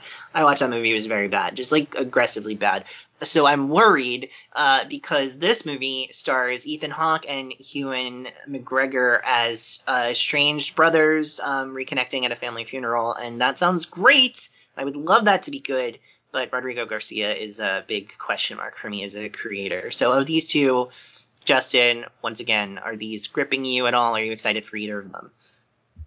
You know, I'm I'm probably more interested in Causeway just based on the premise, and also just you know, I feel like I've after a few films where I was like, what is Jennifer Lawrence doing? Like, I feel like Mother was like kind of a bounce back, and now I'm like really excited for what she's going to do. And it, this appears to be a much more grounded character than she's really played in a while. Um, and and I'll be honest, like that was maybe what I fell in love with her about first as as an actor. Um, you know, I still think about her performance in Winter's Bone, and this looks like it might be more in that, you know, more in that vein. Um, I am curious how they're going to deal with the fact that she's playing someone with a with a traumatic brain injury. Um, I think you wade into some potentially dangerous waters there. Um, but yeah, the you know the cast undeniable, both all the people that you mentioned for sure. Um, that's probably the one I'm I'm more excited about, and uh, yeah. Yeah, I think I'm the second Justin on this. Um, because I was someone who started off really high in Jennifer Lawrence, got really cold during her her David O. Russell phase, uh, came back around with Mother and was like, okay, this is like th- this is the sort of like power that she can give us. Um, and I would like to think that this movie is more of her continuing in that direction. But yeah, as Justin said, um, it's it's always hard dealing with mental illness in the film, and I think it's very hard to find examples of films that do it well. So yeah, we'll see. We'll we'll see. We will definitely see. Now, actually, I decided before we talk about the Netflix slate, I just wanted to briefly mention a couple of other things that we think are coming out in 2020 based on the fact that they were purchased um, for distribution by studios out of film festivals this past year, but don't actually have a lot of reporting on whether they're actually going to come out or not. Um, and that includes Am I OK, which is a movie that uh, was co-directed by Stephanie Allynne and uh, Tig and her wife Tig Notaro. Um, this movie was purchased by HBO Max, um, and now HBO Max is like, we don't put out movies anymore. So I don't know if uh, what's going to happen there, but that it stars co-stars Dakota Johnson and uh, Sonoya Mizuno, two people that I really like. Um, talking about friendship and and and uh, love and all sorts of things. I, I, hope that we get to see that at some point. Uh, A24 picked up Aftersun out of Cannes. Charlotte Wells um, was the writer director of that. Um, coast, uh, uh basically uh, an ode to her father. Um, Paul uh, Mescal is playing her father in the film, and young actress named Frankie Corio is playing a version of her. That got a lot of really great uh, reviews out of Cannes, but it's unclear if that's going to make a release this this fall or if it's going to get pushed to next year. Then we also have uh, Joanna Hogg's follow up to the Souvenir Part 2, Eternal Daughter, with Tilda Swinton, um, among many other people. And uh, finally, another A24 film that was picked up out of Sundance. Uh, Jesse Eisenberg writing and directing When You Finish Saving the World, Julianne Moore, Phil Finn Wolfhard, um, starring in those ones. Um, I I really hope all four of those movies come out. Um, if I had to pick one that I'm most looking forward to, it would probably be When You Finish Saving the World, even though that is the one that was uh, probably the most controversial received in when the reviews came out. But uh, Justin, any thoughts on this set of films? Yeah, I mean, I gotta say, so the film that I was going to talk about earlier, then I realized, oh wait, I'm looking at the wrong section. It's it actually Eternal Daughter. I think sounds really interesting. Um, and part of it might be because I recently rewatched The Souvenir, and I think that movie's great. like I just really responded to it even more than I did the first time, uh, in anticipation of watching the sequel, which I've also heard is very good. Um, and I just think she's perfect for telling a ghost story, which it seems like this film is. Um, she, you know, Souvenir is not a ghost story, and yet it kind of is. Like it, it, it is definitely a film about being haunted, and I just want to. I'm like, yes, this is the right person to tell this kind of story. Um, I think she has a really uncompromising approach. I love the way she just lingers in scenes. Um, I think that's just perfect for the kind of like horror atmosphere. And uh, yeah, I'm just I'm just excited based on the fact that she's doing it and that it's a ghost story. That's honestly enough for me. Oh, Tilda Swinton's in it too. That's you know that's a big thing. yeah, uh, that leaves only the Netflix slate of things to talk about, and there is a lot of things, and we don't really have much time, so we're just gonna kind of I'm gonna read off the list of movies that Netflix is putting out over the next uh, four months, and then you guys can just tell me the ones that you think are most interesting. Uh, they include uh, Wendell and Wild, which is the Henry Selick film that I talked about in our fall preview last year, which then didn't come out, finally coming out in October. Um, all the other ones we don't know when they're coming out, but we know that they're coming out by the end of the year. They include Bardo or False Chronicle of a Handful of Truths, which is the Alexandre, Alejandro Gonzalez Inarritu uh, film, a Spanish language film, uh, mm. highly anticipated for Oscars. White Noise, Noah Baumbach, Greta Gerwig team up, uh, co-starring uh, Adam Driver and uh, Rafi, uh, Raffey Cassidy and Don Cheadle and many other people. famous novel adaptation there. Glass Onion, Knives Out mystery. Rian Johnson returning to the Glass to the Knives Out universe with an all-star cast.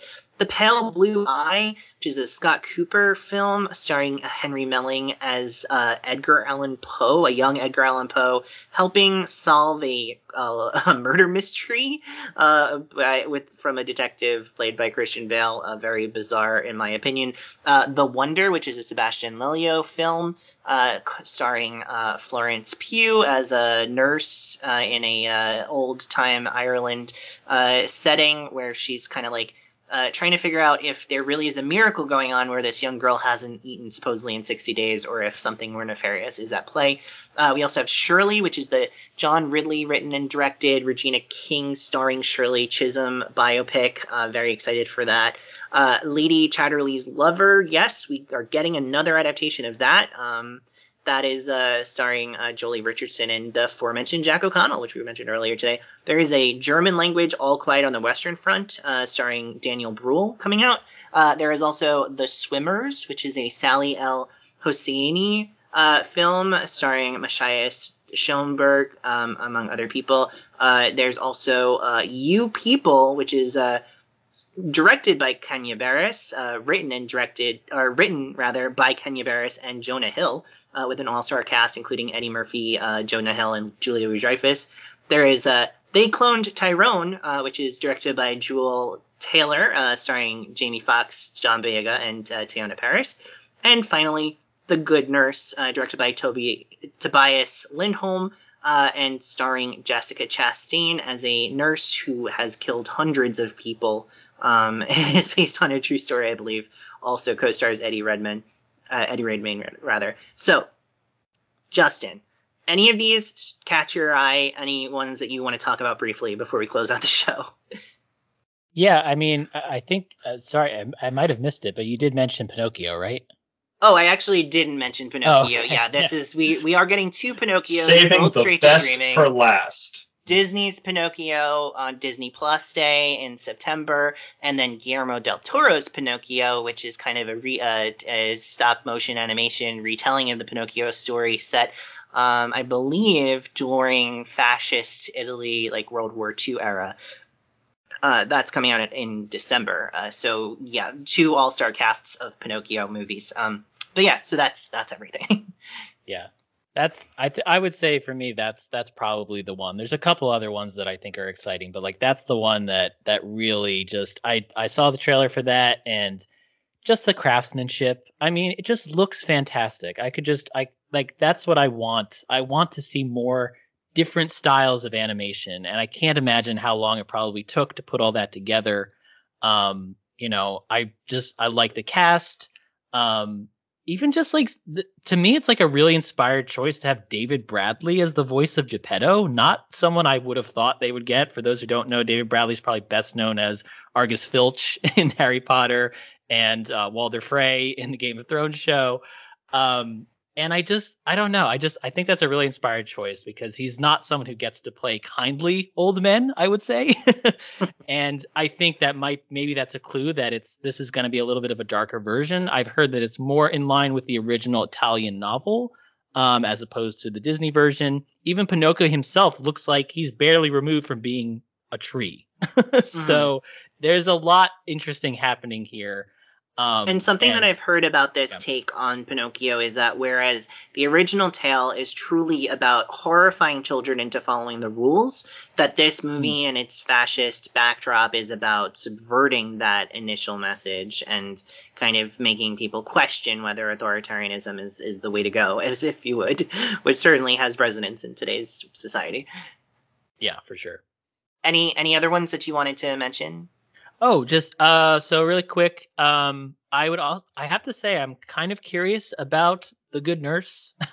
I know we talked a little bit about that. Um, this is also written by Krysty Wilson Cairns, who has been writing like been pretty busy lately, and is also directed by Tobias Lindholm, who I'm somewhat familiar with. He did a series of I would say political kind of thrillers that were kind of ex- about exploring the aftermath of different um, situations in wartime. Um, that one really stood out to me. And also, I just love the fact that we're getting a German language version of All Quiet on the Western Front. And I say this as a big fan of the Hollywood version from 1930, believe it or not. Um, you know, I, I, think this is something that this is the kind of story that deserves to be retold. Um, it's a high bar to live up to, I think, in terms of a film adaptation. But it's got Daniel Brühl in it, and um, that's that sounds pretty awesome to me that's no that that that's got again that's another film that's got all the pieces to be great. Yeah, yeah. What are some other ones that you're looking forward to, Noah, other than um, the ones that Justin mentioned? I am all for the fact that we are getting a Knives Out greater universe. I love Knives Out. It came out of nowhere and just stole the show for me as one of my top films of that year. Uh, and it seems like the, side, the the sort of thing where Rian Johnson and Daniel Craig and the others are having enough fun with it, where uh, I think this is a good version of just running with something as a franchise as long as you can. I think they I think they'll they can be trusted to have fun with it and not take themselves so seriously that they you know kind of wreck it at some point. You know, White Noise, Noah Baumbach and Greta Gerwig are just remain a dream team for me. So anything they do, I'm like I give it a watch. And then of course Bardo from uh, Alejandro Iñárritu. You can never count that guy out to to pull out something really really great. Uh, so there's there's a lot of big names uh, that are still like kind of on the board here. But I got a second Justin. Guys like Guillermo del Toro is just the best, and he just he loves making good movies. And this looks great. The stories that I've been hearing about the production and like the work that went into it sound amazing. And yeah, this sounds like the sort of thing that could be a game changer for new forms of stop uh, stop motion animation. And I'm really, really hoping that it's as good as it very much looks like it's going to be yeah, I'm I'm really looking forward to the the Knives Out sequel as well. I, just as a reminder, it's going to be starring Daniel Craig, Jessica Henwick, Ethan Hawke, Kathryn Hahn, Edward Norton, Dave Bautista, Kate Hudson, Leslie Odom Jr., Janelle Monáe, and a young Madelyn Cline, and they're all going to be kind of like on a boat and a murder happens. So I'm all in on that. That sounds really, really fun and exciting. I just like I can't believe that that um, Edgar Allan Poe thing is real and happening and directed by Scott Cooper of all people. I can't say I'm looking forward to it. It's just like what is happening with that. Um, and I also I'm I am really looking forward to the Shirley Chisholm uh, document or biopic rather by John Ridley. Uh, she was my kind of favorite episode of the Mrs. America anthology series uh, when Uzo Aduba played her. And I'm really excited about John Ridley getting a chance to tell another biopic because his film on Jimi Hendrix called Jimi: All Is by My Side was a surprise favorite of mine the year it came out almost a decade ago.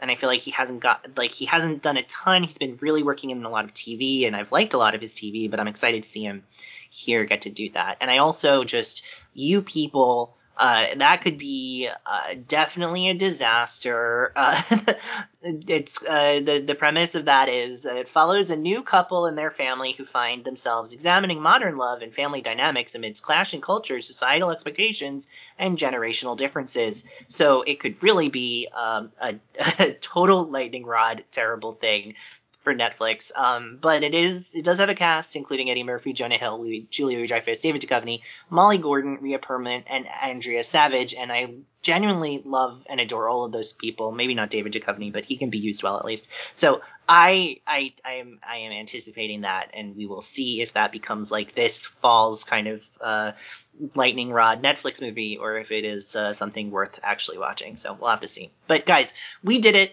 That was a huge, huge episode. It's our longest preview episode ever. Uh, pardon the uh, the length, but there is just surprisingly a lot of really good stuff to talk about here. When I started this project, I was like, I don't know. I feel like this might be a light year when it comes to movies and releases, but I feel like we've been I was proven wrong because we've been talking about so many interesting things uh, for the last uh, three hours almost. So, uh, without further ado, uh, Noah, where can we find more of your stuff on the internet? Well, in addition to my stuff here, as Alex mentioned, you guys should check out our uh, Podwork Angels podcast that Justin and I are doing on the discography of the progressive rock band Rush. And you all should also check out, check out my written stuff on my blog at francenoir.blogspot.com. How about you, Justin? Uh, you can find me at thecinemaverick.com. That's my website. I'm also on Letterboxd at the Cinemaverick, and I just want to also say to to uh, Noah's point about the Rush podcast, you can find that on the popbreak.com. Uh, we are part of the Breakcast feed of podcasts there. Yes, and p- speaking of Pop Break, I am the podcast editor of popbreak.com, so you can go to thepopbreak.com, click on podcasts, see the podcasts that Justin and Noah are talking about, and many others, including my TV podcast, TV Break, uh, which in this month we are talking about, we are doing our big Emmy preview. We were talking about the best program of the year, according to us, uh, and also House of the Dragon, the new Game of Thrones uh, spinoff. So well, that is going to be a fun episode. And we are also, uh, my other podcast, Bill versus the MCU, where we review uh, three or four of the MCU films uh, at a time. Uh, we have two episodes out in September. One is our D23 reaction podcast, and the other is a special on all of the 2021 films that were released through Marvel Cinematic Universe. So that includes uh, Black Widow, uh, Shang-Chi, the Eternals, or just Eternals, I should say, and Spider-Man No Way Home. So definitely check out all of that content from me uh, this September. And um, yeah, until next time, as I always say with these episodes, I hope at least a fourth of these movies are actually good. Um, but it's fun to be excited about things. So enjoy the fall.